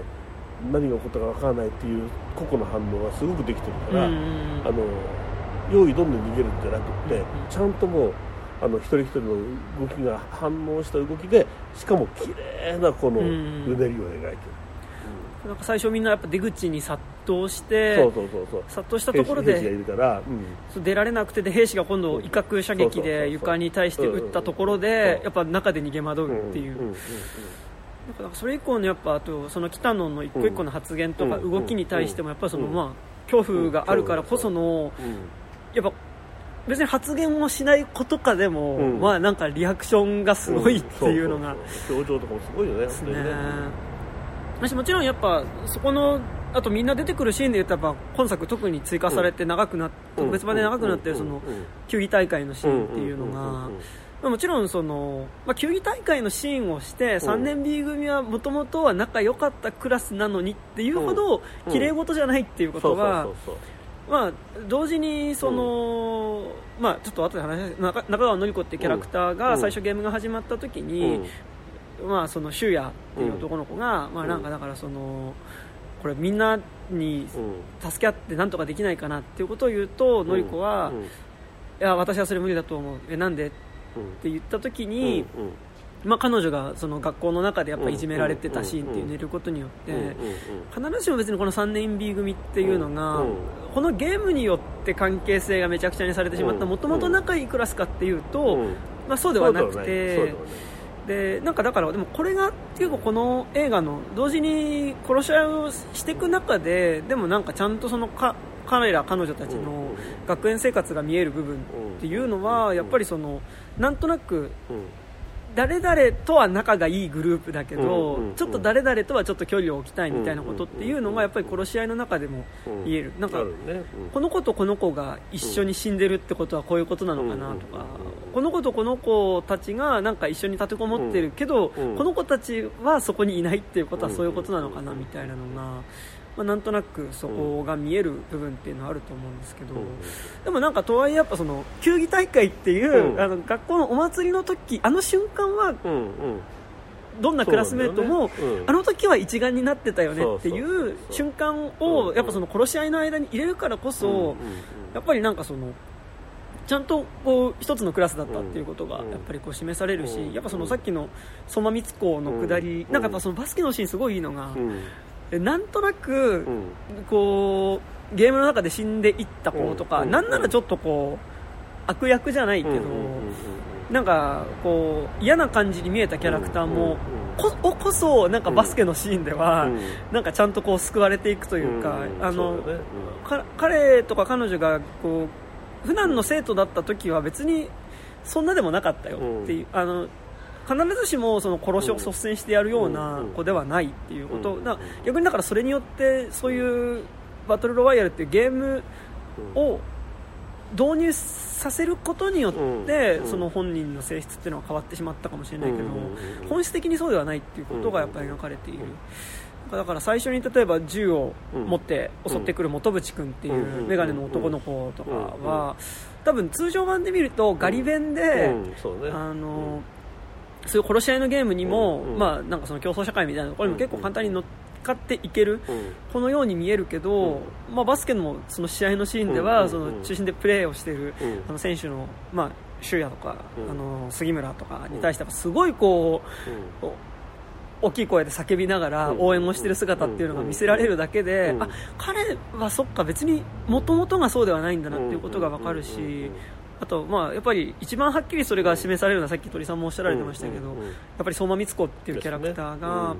そのだから相馬光子だからバスケのシーン、一番最初の方ではなんかこうクラスが一丸になってわーって応援してるのに、うん。光子だけすごい退屈そうに、はい入れないんだよね。なんかやってらんないうんだるいなみたいな感じで、ん。そのバスケの試合見ない、ほぼ見ない感じで体育館にはいるけど、うん。もうなんか一人だけ地べたに座って、うん。興味なさそうにしてる相馬光子っていうのが、うん。まあ、終盤の方でもう一回挿入されるそのバスケの試合のシーン、うん。多分試合自体も結構終盤のシーンで、この点を入れたら勝てるかも、うんみたいなところでうんのプレーのところでは、うん。まあ、その興味ないうんスタンスを示したいんだけど、うんうん思わず、うん。あの自分もうん。そこで自分がのクラスの、うん。クラスメートがあれ勝ちそうかもってなった時に思わず立ち上がって,、ってね。そっちの方を見てしまう。うん。で、うん。最後シュートが決まって、うん。シュシューヤがシュート決めて、わーってこう盛り上がって抱き合う B 組のクラスメートたちの中に、の輪の中にあ入っていこうかなって思うんだけど、でもなんかちょっと私そういうのするキャラじゃないしなっていうところで入りたいんだけどどうしようってうろうろしてるっていう、あれが入ったおかげでさ、ああいう子にすごくシンパシーを感じる子っているだろうなと思ったの。うん、あれのシーンを見てね、はいはいはい、救われる中学生高校生いるよねっていう、うん、思うねなんかだからあれすごい優しいなと思っていてなんかだからこの映画その絶対的にその理解できないキャラクターっていうのは、えっと、桐山和夫だけで、それ以外のキャラクターは、そのゲームの中で殺し合いはするんだけど、でも彼とか彼女も、まあ、1人のとはいえ生徒だったよ人間だった子供だったよっていうことをちゃんとそこは描いてるっていうところがやっぱすごいいい部分で、なんかだからこそやっぱり青春映画としてこの映画が見れる、うん、でそこいう子供たちを結局殺し合いさせてしまう力って何かっていうところまで描いてるからいいのね、うん、でそれってさ例えばねあの昔の戦争でね、うん、例えば中国でひどいことをしたっていう話に対してさ、ねあのうちの、ね、お父さんやお兄さんはね、いい人で優しくていい人で、そんなことするはずはないって言うんだけども、そうなの、って思うのあるわけそうですね。そうそうそうそう,、うん、そう戦争ってのはそういうことじゃないよね、うん。それがバトルの愛、ね。普段いい人であるっていうことと戦場で人を殺すっていうことは矛盾しないんですよ、ね、矛盾しない矛盾しない、そうそうそうそう、でそういった例えば学徒動員みたいにね、うん、優秀な学生すらあの戦地に送り込んでね、うんうんうん、で一兵としてきて無様に殺してしまった、うん、例えばだからそれはその元渕君だっけ、うんうん、ガリ弁の子がね、はいはい。うん、俺は勝勝って高校入るんだって言うんだけど死んじゃうでしょ、うん、うん、だそれと同じことだよね、うん。なんかだからなんかこうやっぱ、こう死んでいく、まあ、通常版にもあったのかな、やっぱなんかでもその印象的なのがやっぱこう死んでいく生徒と、まあ、全員ではないですけど、まあ、その特に後半で、まあ、こうもうちょっと一人一人死に際に、もうちょっと時間をかけてドラマを描いてもらってる生徒たちに関しては、やっぱその死に際に最後一言何か言った言葉っていうのが、こう真っ黒な画面に白い文字で抜かれるっていうことが行われていて、やっぱなんかこうそれによってこう死ぬ手前ででもこう、でもそのバトルロワイヤルっていうシステムだったり、ゲームの中で死んでいくんだけど、その彼らが死ぬ直前に言ったこととか、死ぬ手前で何をしてるかっていうことを示すことに描くことによって、なんかある種そのゲームのそのある意味効率的なものじゃないですか、その勝っていくことによって、そのいかに効率的に勝ち残っていくかっていうところから外れていく、例えば誰々君は誰々ちゃんのことが好きでみたいなことと、その恋心を抱いていてっていう、まあ、分かりやすいところで言うとやっぱりその、えー、杉村君と、ね、えー、ちぐさちゃんと、あと琴引ちゃんの、まあ、3人の三角関係、そのちぐさは、まあ、栗山千明演じるちぐさは、えっと、高岡壮介演じる、えー、杉村のことが好きだけど、杉村は、えっと、琴引っていう女の子のことが好きでっていう三角関係っていうのが殺し合いの場所なん。だけど、特に杉村は、そのゲームの中だからこそ、自分の最後その気持ちを伝えたいっていうので、まあ、その動いてるっていうことが、なんかでもある意味その効率的に人を殺すってゲームの中で、なんか全くそれ自分が生き残ろうっていう行動原理じゃなく動いてる人がいるっていうことが、なんかやっぱりすごい人間性だと思うし、そのシステムみたいなところに吸収されていかない人間性だと思うし。でそういうのはすごいたくさん描かれてます、うん、そのそうあるべきだって言うんだよだから戦争っていうベクトルの中で、それぞれ工作するね、思いっていうのがあってそれは個人レベルではいろんなベクトルがある、うんでそれを個人レベルのベクトルを許さないのが戦争だよっていう、勝つために1億火の玉飲んなきゃいけないっていうベクトルに乗っかれない人間はあの潰されていく、でもそこにこそ人間性があるんだっていう。そういう意味では本当にもう素晴らしい反省映画だよね。そうですね、でもう一つはあの東大のね、はいはいはい、あの悲劇はもう、あれはもうもうこの映画を芸術作品とするぐらい巧みな脚本でしょ、うんうん、本当にもう一瞬で、もう全ての歯車がガラッと崩れてね、でそれって何かっていうとやっぱりあそこに機関銃を置いた瞬間なんだよね。そうですね。つまりあのちょっとした一言で人間関係崩れるんだったら分かってるわけ、だけども人間関係崩れてもそこでねあんたなんか嫌い絶好用で済むんじゃなくって、うん、そこに銃が一つあるだけで殺し合ってしまうっていう、いつでも殺し合える状況だった。これでだから例えば国と国との中でね、ででそこに核兵器がああるだけでどうなるか、ね、その軍事境界線にあの軍隊が置いてあるだけで何が起こるかっていう、そういうことの明らかにカリカチュアなんですよね。だからあの本当の女子中学生の口喧嘩になるはず、うんたわいもない口喧嘩になるはずが死んじゃった、うん、誰かが殺した。お前だろ。うペイ銃で撃っちゃえっていうところまで冷静になれなくなっていくっていう怖さ、あれは本当に素晴らしい、ね、うん、脚本素晴らしい曲もね、だから直前まではすごいこう殺し合いのゲームの中なんだけどやっぱりその中でも仲良く、うん、仲良くそう。なんなら本当に修学旅行の延長線上のような感じでなんか一緒にご飯作ったりとかしてまあなんか過ごしてた女の子たちっていうのが、まあ、マシンガンだったりあとまあ生産カリっていうものが手の中にある。でそれがやっぱその話してるテーブルの上に置かれるっていうことによってやっぱり殺し合いをしてしまうっていうのが。あそこしかもなんかやっぱちょっとした疑惑みたいなものと、うん。うん、そこでのコミュニケーションの手段としてやっぱりその武器っていうものがあることによって、ああいう結末に至るっていうのは。つまり武器を持ったら武器がある以上まともな話はできないよってことなんだよ、うん。ね、なんかパソコンのそんでそのちょっとしたその、まあ、あの中にいる榊、うん、ゆ優子って女の子が抱えていた不安っていうものがやっぱりああいう形でその全員の関係性自体を壊していくっていうこと。きっかけは本当にちっちゃいことなんだけどそれが一気にあんなに変えてしまう。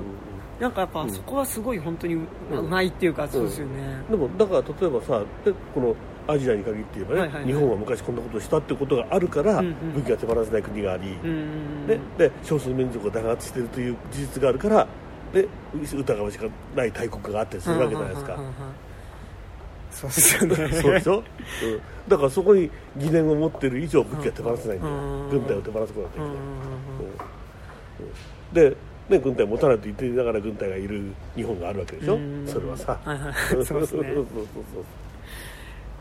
だからすごい、うん、あだから東大のシーンは本当にでも今回もだからやっぱガイド書く時に、青空の机の上にマシンガンが置かれるっていうことはやっぱ絶対入れなきゃいけないなっていう最初からあるわけではなくて。まあ、見張りをしてた女の子が戻ってきた時にあのマシンガンをテーブルの上に置くっていうことがもう始まり、うん、また一個始まりとしてあるわけで、いやなんかだからそこはちょっと、なんかそこの段取りは、なんかちゃんと見なきゃなっていうのがありましたね、今回ガイド書くとき、う。ん、思ったところとしては。ですね、じゃあ念のため沖縄に核配備しようしましょうという状況なんだからは。いはいはい、そのテーブルそのテーブルの上にやっぱり置くっていうそうそうそう。そうですよ、ね、話のテーブルにじゃあとりあえず核を置いといてっていうことになって誰も触りません。よって言ってもそれは嘘なん。でっていうかそこにある緊張ってのは全然違うでなんかやっぱその話し合いの中で誰かがやっぱその、うん、そこでの恐怖感っていうか、に耐えかねて、それまでは普通の口喧嘩だったところから1人が銃を取った瞬間にやっぱり全員が銃を持つ状況になっちゃうっていうのがでもなんかやっぱそのシーンあとやっぱすごい印象的なのがあの。まあ、一応きっかけを作っちゃった優子ちゃんっていう女の子が、私みんなのこと好きなの忘れてたっていうのが、ね、そうなんだよだからなんかやっぱりその元々の感情とは別にやっぱり一瞬の会話のこう流れの中で突発的に起こってしまったことではあるんだけどでもなんかやっぱりその瞬間のこう会話の流れの中で噴出する不満だったり恐怖っていうものっていうのはもともとの関係性自体をなんかその瞬間忘れさせてしまうっていうことをやっぱりそこでは言ってて、だからそれもおじさん流に解説するとね、はいはいはい、それって発行一遇とかさ大東亜共栄圏じゃないの？はははアジアのみんなで仲良くしましょうねっていうはずだったのになんであんなことになっちゃったの？ああそうですね、うんそれは あの、まあ、今のロシアが言う大ロシア主義っていうかもともとウクライナはロシアの一部なんだからっていうこととかともやっぱりその通じる部分ではありますよね。そこまで視野を広げていいんじゃないかなってある種思うよね。っていうかそこまでのことを計算した脚本だろうなって思ってそうなんですよね、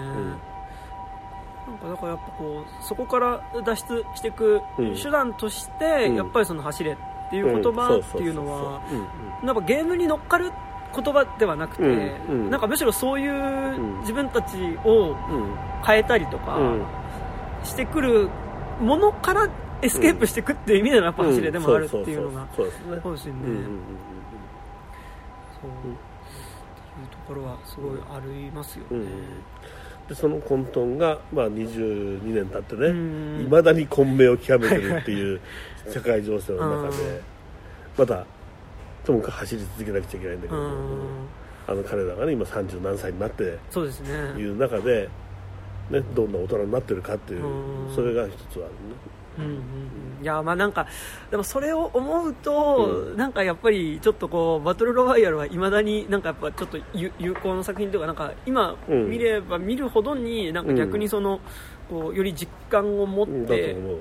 見れる作品であるっていうのがどうなんだっていうのは、それはそれで重いそうだから失われた20年とか30年とかね、なっちゃうんだけれども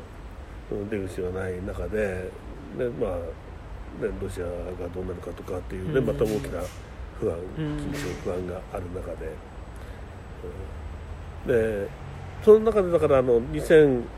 年に公開されて、2001年の911テロが起こったのを受けて作られたのが、バトル2ですよね。ですね、うん、なんかだからその多分そのバトルロワイヤルが当時の国会で、その公開中止とか、あのまあ、そういう声が上がった経緯は、多分その原作の残酷さとかを、まあ多分まあ、ある種のアピールっていうか、うん、そういうことだとは思うんですけど、でも同時にやっぱ今作見てやっぱ思うのは、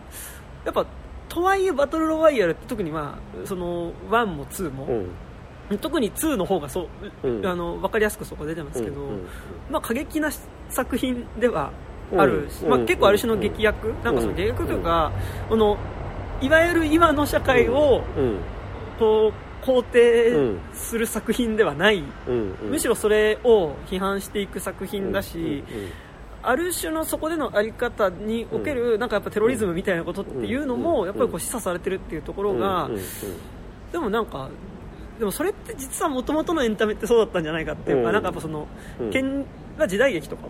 やっぱりなんか、ある種その権力者によって、まあ例えば時代劇だと一番トップで言っちゃえば徳川幕府とかになりますけど、とかによってなんかやっぱこう奪われてたりとか、なんか虐げられてる人たちが反抗していく話っていうのが、やっぱある種のジャンル的なエンタメの形としてあった？あった。でなんかなんとなく最近そうじゃなくなってるから。スパルタカスとかグラディエーターと時代からね。やっぱ反逆するやつらのエンタメってやっぱあったと思うし、まあ、もちろんそれこそ仁義なき戦いなんて、うんうん、まさにそういう、うん、いや親だ俺たちは親お前の親だぜっていうしきたりの中で殺し合いをさせられてる子分子供たちっていうものが、いや親とか仁義とか言ってるけどそれって俺らを適当に利用して殺し合いさせてなんかその上前をかすめ取っている人たちの都合のいい言い方でしかないじゃんっていうのがやっぱ結構特に仁義なき戦いの、まあ、1作目においてはやっぱそのヒロの肖像がやっぱりそこに気づいていくことだし、でやっぱシリーズ追ってってやっぱ最後までいくと、もう親分ではなくもうあくまでも本当そのそういう親分たちの私腹を肥やすために行われていったその若い人たちの死、まあ、殺し合いっていうのにのやっぱりその汚れ役をさせられてたヒロノと、うん、あの何でしたっけ？あの小林明がやってた、うん、えー、っと まあ あのヤクザが、うん、まあその網走の刑務所のところで、あの結局俺たちがやってたことは何だったんだっていうことをやっぱ口にするシーンっていうのがやっぱりなんかそのシステムによって奪われてるっていうことに気づいてる話だと思うん。ですけど、でもやっぱりこうすごいこう例えば1作目で言うと、うん、三村っていうあの、うん、男の子あの塚本隆がやってた三村っていう男の子をやっぱりこう中心に途中まで描かれる、やっぱりこう自分たちをこう閉じ込めているシステム自体を壊しに行くっていう。でそこの三村がそこでしかも示すものっていうのが、まあ、今もまあ、その中東で、その政治組織に、まあ、所属して、まあ、その反政府活動をしているおじさんからもらった手紙っていうものを見せるっていうところでやっぱりなんかその、まあ、テロって言っちゃうとテロなんですけどなんかそういうその現状のシステムみたいなものに対してこう力で抵抗していくみたいなことが結構なんか肯定的に描かれてるっていうのも、いや実は結構もうなんかあの年代においては珍しかったんじゃないかなっていう気もするんですよね。ハラハラ時は懐かしいなというかかなり古い設定だよね。70年代安保のだか。らね学生運動の時の。で火炎瓶作ってっていう話ですもんね。うん。なんかでもなんかその意味で言うとバトロワ2は、うん、なんかその多分なんかある意味のアナキズムっていうか、うん、を持ってるがバトル2がバトルロイヤルがアナキズム的な側面があるから、うん、多分上映中止を求められたわけでは多分、あのない。とは思うんですけど、でもなんかあのそういう意味合いでもなんかそのこう過激な作品というか、ではあるよなっていうのは思う部分ではあるしあと、なんですかねやっぱパトロワ2に関して言うと、面白い映画だとは思わないんですけど 本当に。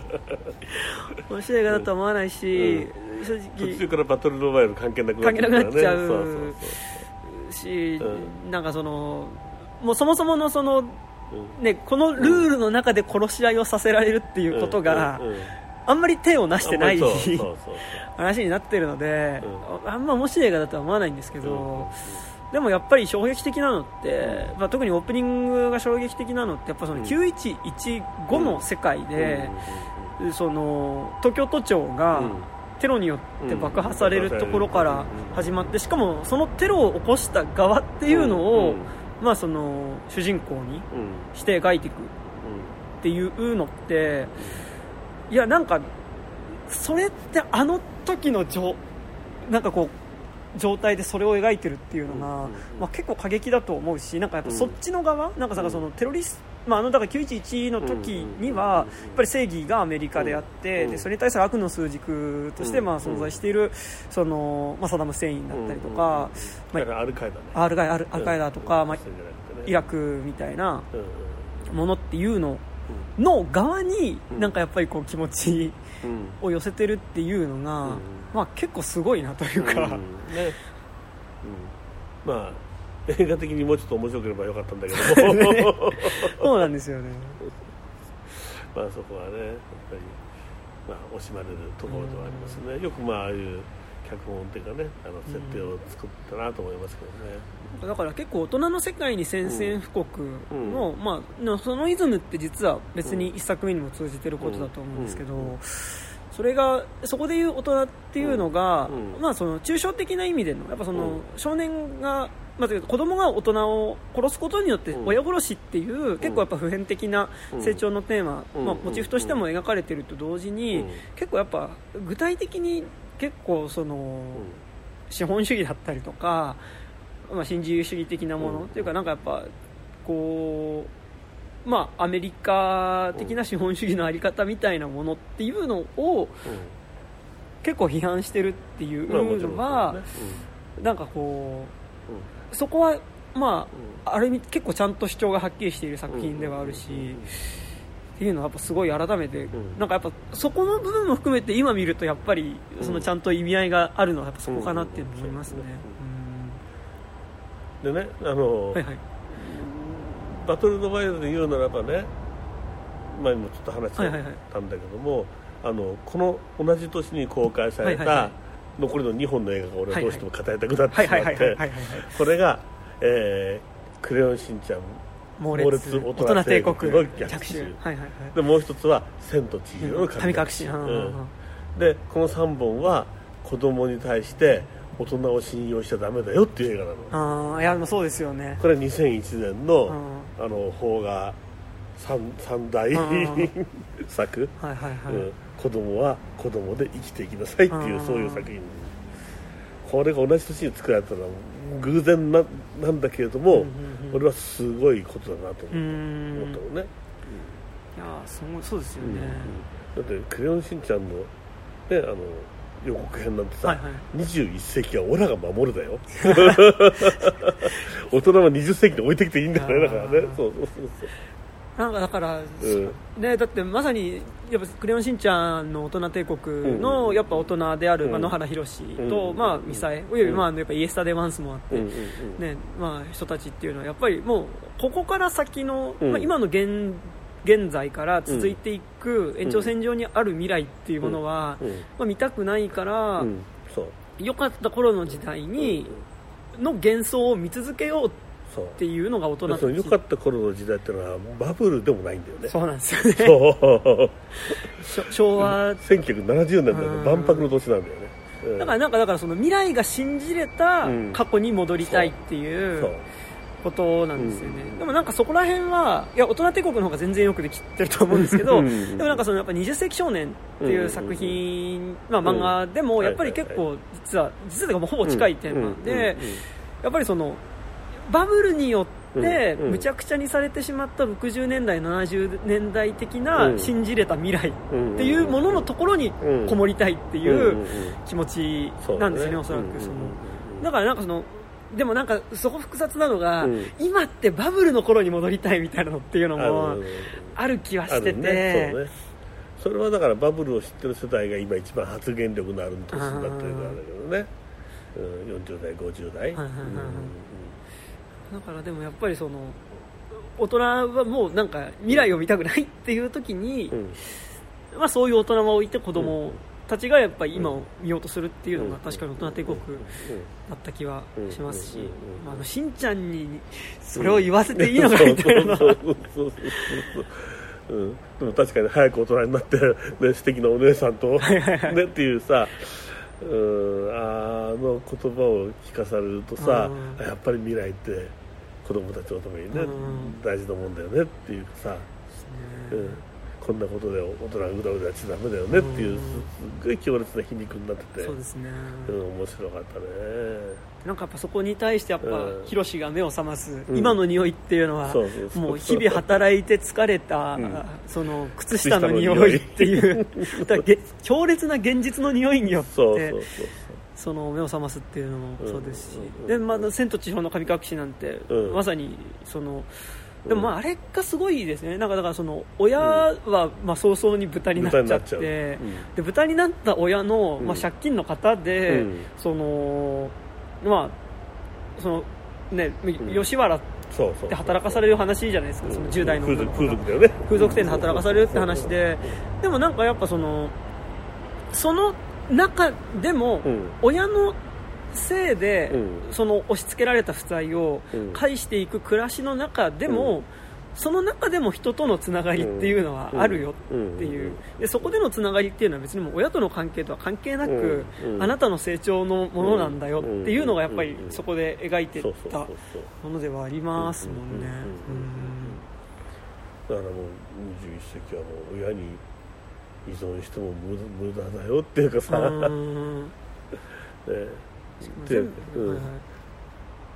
あの作その作品を見たらやっぱり親である自分はもう戦慄するよね。本当にね、なんかだからそのこうしかも、まあ、千と千尋が子供に向けて作られたのかはちょっと分からないんですけど、うんうんうん、でもまあ一応アニメーションではあって、うん、まあ、ジブリだったらまあ当然子供を見に行くっていう時にまあ、だから実はしかもバトロは「千と千尋」大人帝国」って並べた時に、3作ともおそらく観客に子供は想定されてるっていうのがやっぱまた結構大きい部分ではありますよね、なんかその。うん。子供は子供は共感するだろうし、はいはいはい、大人は恐れおののく まあでもあと正直その3本がやっぱいまだにその今見ても、うん、あのね、なんかそのリアリティっていうか、そこでのメッセージ性みたいなものっていうのが、むしろ今のものとして見れちゃうことの、問題みたいなのも、まあね、それはそれであるんですよね、まあ、それを言っちゃうとねやっぱりあの大人の昔は良かったに対する、ね、あの若者っていうことで言うならば、うん、もうこれは普遍のテーマ、ね、あまあそうですね、うんうんうん、だけども大西もは2001年の同じ年に、そういう形で、まあ、ファンタジー、ホラーファンタジーという枠の囲いの中で、うんうん。日本中の子供たちにそういうメッセージが発せられてそれが全て大ヒットしたっていう、これはやっぱり何なんだろうなっていうか、まあ、そういう時代が幕開きしたんだなっていうふうに思いましたね21世紀っていうのはね。うん、あと多分大人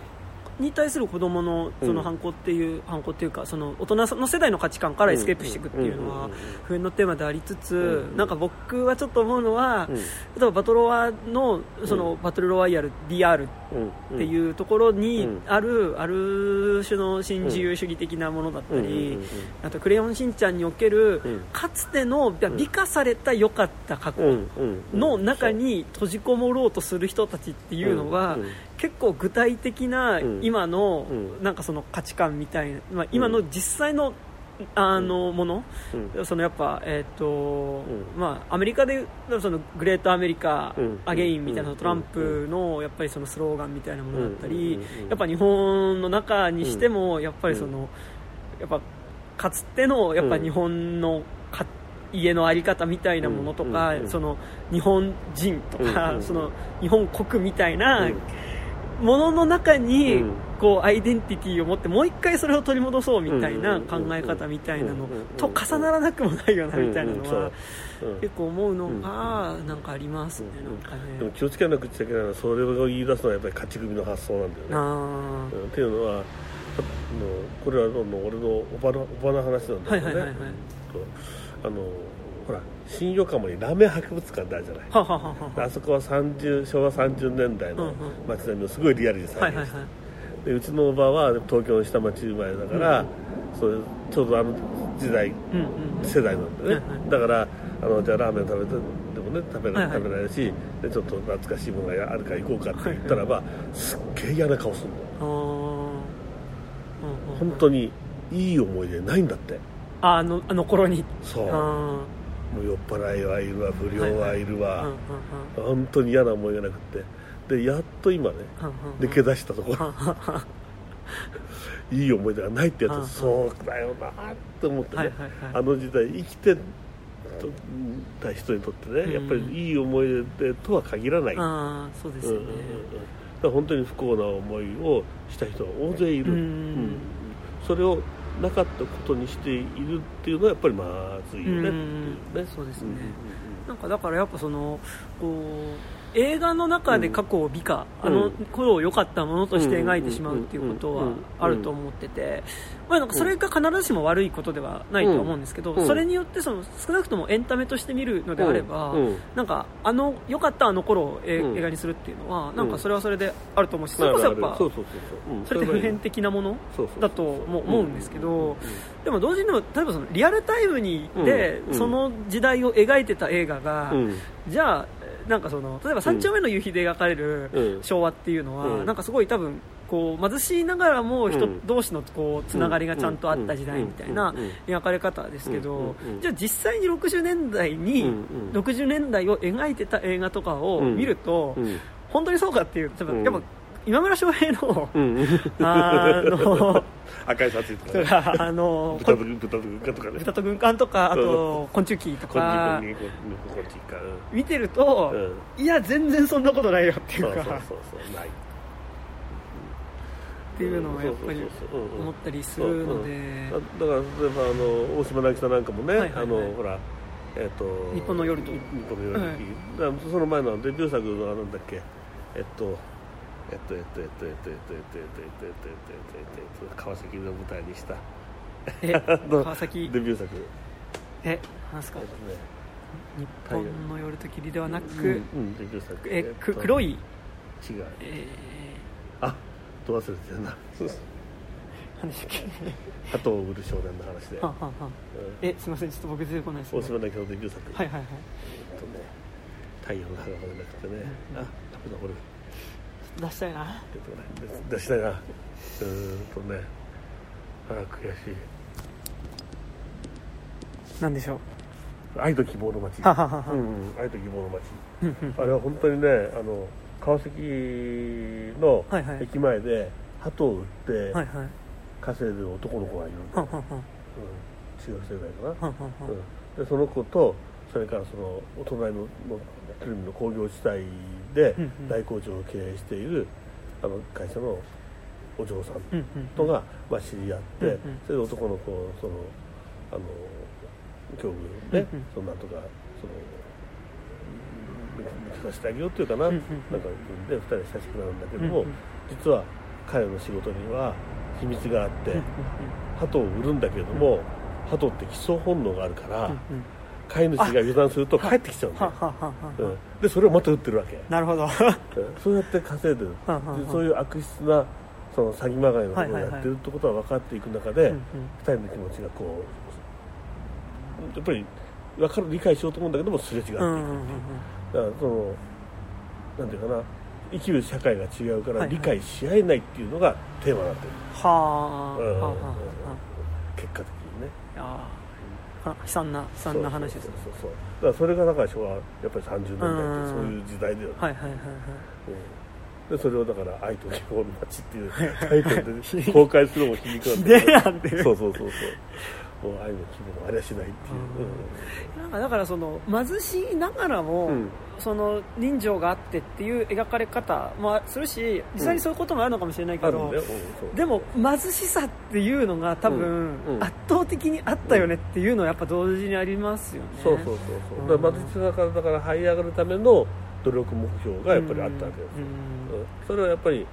ね、あのいい学校入って、うん。いい会社に勤めれば安泰だよっていううん。終身雇用制っていう、ね、制度があったから安泰してやる、うん。だからその構造の中での理想的なあの社会だった、うん。だ最初にねあの話みたいにその地域が崩壊して、家庭が崩壊してっていういわゆる多様化って呼ばれてる時代の中では、そのその形がなくなってしまうから理想を追えなくなってるし、うんその将来のねあの夢がなくなっていくっていうのは本当にあのあるあるんだけれども、うんうん。うん。でもじゃあかつてのそういう地域社会がお本当に良かったかというとそれはそれでまたね、ううんん村八部があったりとかするわけじゃないですか。なんかそこに入れない人っていうのはやっぱりすごいうん。居心地っていうか、まあ、そこにはやっぱ混じれないしなんかなんかないない人にとしてやっぱ扱われてしまうような感じっていうのはちょっと違うかもしれないですけどやっぱその長山則夫の事件とかっていうのはうん。やっぱりなんかその時代の貧しさだったりとか、ああの人同士があの時代は貧しいけどつながれてたよねっていう時にうん。本当にっていうのがまさに長山則夫みたいなことなわけじゃないですかそうそうそうまあ地方から東京に出てきてうやっぱあの何のつながりもない中でうんうん。やっぱり特にやっぱ長山則夫ってまあそのピストルでねうん連続で人を殺しちゃった殺人犯ですけどやっぱ彼がねなんで彼がまあ有名かっていうとその後刑務所に捕まってそこで初めて文字を覚えたことによってうん。自分がやった罪っていうのを初めてそこで気づくことができたっていうのがうん。でそれで「無知の涙」っていう、うんね、あの詩集っていうかうん。本を出してっていうのがで、まあ、それで長山則夫って、うん。まあ、死刑囚だったわけですけど、まあ、有名なわけですけどでもやっぱりそのそれだけ教育の機会も得られなかったほど貧しかったっていうのがやっぱ長山則夫なわけで、うん。うん。長山則夫なわけで、うん。やっぱそれってなんかそのオールウェイズ的な、うん。まあ、オールウェイズ的なって言っちゃったらあれですけどやっぱりいやでもそういうことよ。よよかった60年代70年代、うん。貧しいながらも人情があってっていううん。ところに対するいや本当にっていうのはやっぱそこではありますよね、だからそこも含めてやっぱり飲み込めなくちゃいけないし、そのためにはやっぱり、ね、あの知らなければいけないことたくさんあるし、うん。でそれを言うならば例えばだからあのうんアルカイダの、ねことにしたってさ、うんうん。実際にじゃあ教育制度とか、うんうんうん。それから経済の安定だとかね、うんうんうん。そういうふうなことで解決できる問題ってのはたくさんあるんじゃないか、うんうんうんうんって思うわけですよ、やっぱりねあの10歳かそこまで働きに行かなければいけない現実があったりとかね、自分の学校教育を受けられてないもちろん分かんない状態で働いてる子供たちっていうのが実は圧倒的多数だっていうね、そういう子たちに対してそのやっぱりつまり長山の予備軍じゃないけどね、そういう可能性のある子たちに対して彼らが生きていくためには武器を手にして戦うことだって教える勢力があるわけでしょ、実際に。それを放置しといて世界平和ってのはありえない。だからそういう意味でそれでそそこからそこの観点からもう一回その、はいはい、バトルの部屋に戻るかなとは俺は思ってるんだけども、やっぱり一本の映画の持ってるね力っていうのはそういうところまでやっぱりイマジネーションで、ね、あの読むとくると面白い。だから実は結構その多分高等無形っちゃ高等無形な原作に対して、うんうん、なんかだからそのいかにそれをまあ、当時の日本、うん、まあ、まあ、今の日本とつながる当時の日本の社会と、うんうんうん、やっぱりこうそこでの血肉をどう通わせていくかみたいなところも結構ある作品ではあるんですよね。だからあの時にその深崎金次が70かな71ぐらいで、あの映画を撮るって決心したことの 最初一番最初のことのその狙いっていうのがものすごく興味があってでこんなすごいエネルギッシュでその若者たちを信じてる、ね、あの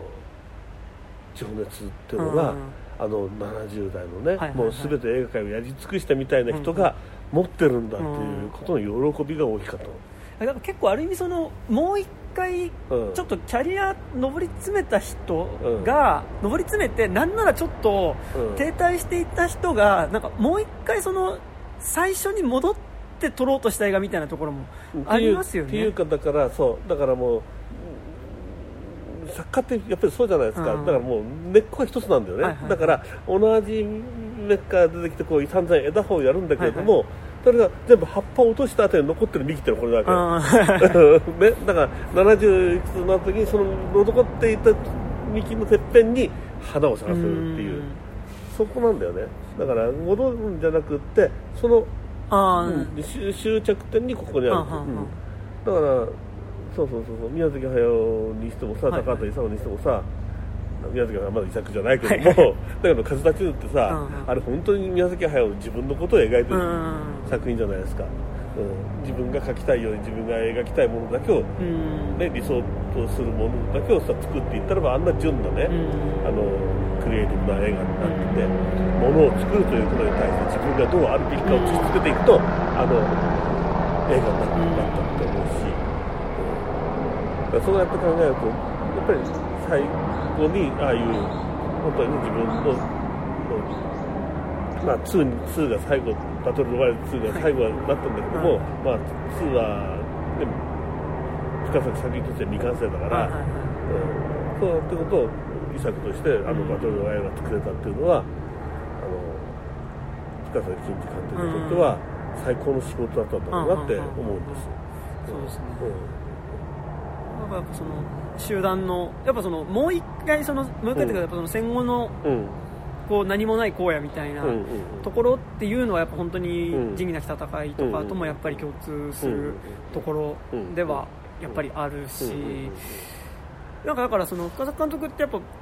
実録ヤクザもの路線でやっぱ結構一躍やっぱこうとまあそのすごい新進系の監督みたいになってでその後やっぱりこう角川とかの、やっぱ結構大作の映画を何本も撮っていった先にやっぱり最後バトルロワイヤルっていうのがなんかだからすごいこう、今鳥さんおっしゃってたこととやっぱりなんかこうつながってる感じしますね。そうそう。だから、うん、まあ、改善症とかね復活の日とかさかなり、ね、宇宙からのメッセージとかさ本人が忘れたような作品もあるかもしれないんだけれども。でもねまあ、柳生一族の陰謀なんかでね、時代劇に挑戦してさ SF でなんだでやってきてでちょっとね人情ものでうまくいって、だからねあの家宅の人とか。家宅の人とかで文芸作品でっていうふうになっていくんだけどもだけども最終的にやっぱり彼がこう取りたくっていたものっていうのは、バトルロワイヤルに全部込められてるんだろうなっていうふうに思うし、うん、そういう思いをたでも全部のシーンにやっぱりその若いね、子たちに対してこう同じ熱量じゃなくてやっぱり見守る目線を感じるんですよね、そういう視点であのこの街に寄り添った映画を作ってる、それを感じる、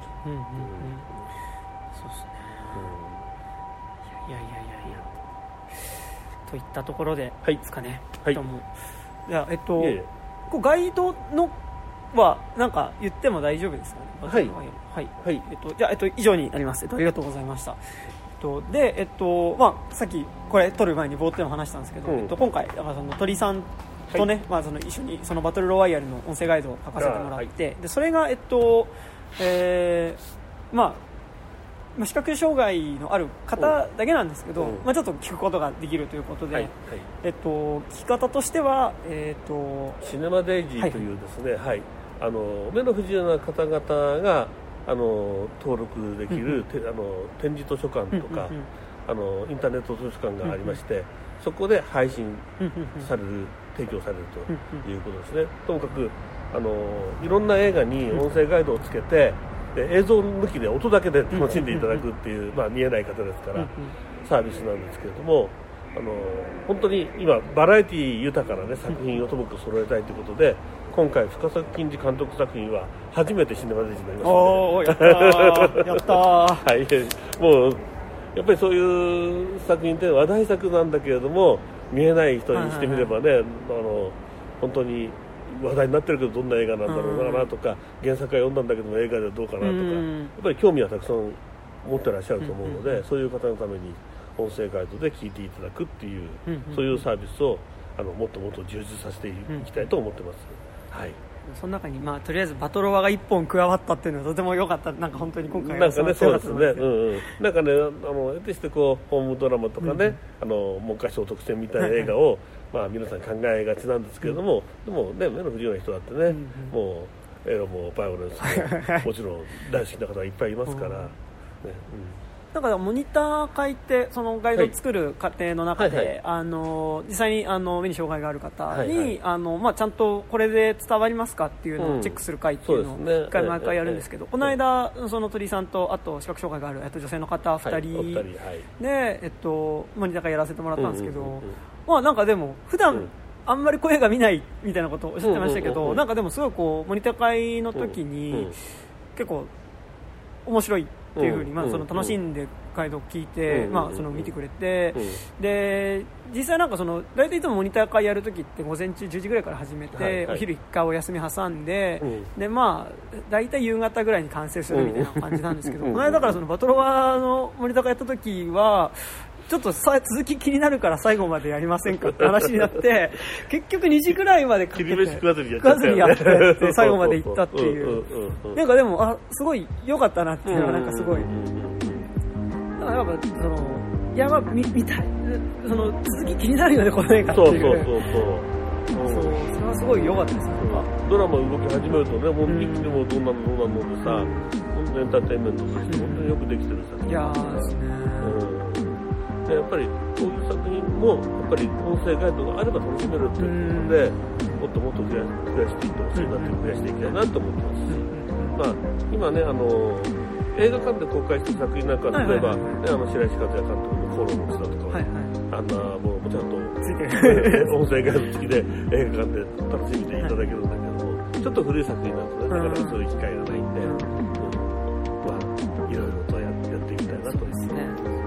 それこそなんかこうバトルロワイヤルとか、うん、なんか今例えばなんですかね、まあ、イカゲームについてるのかわかんないですけど、うん、なんかやっぱり最近、まあ、ネットリックスは割とついたりしますけど、オリジナルは。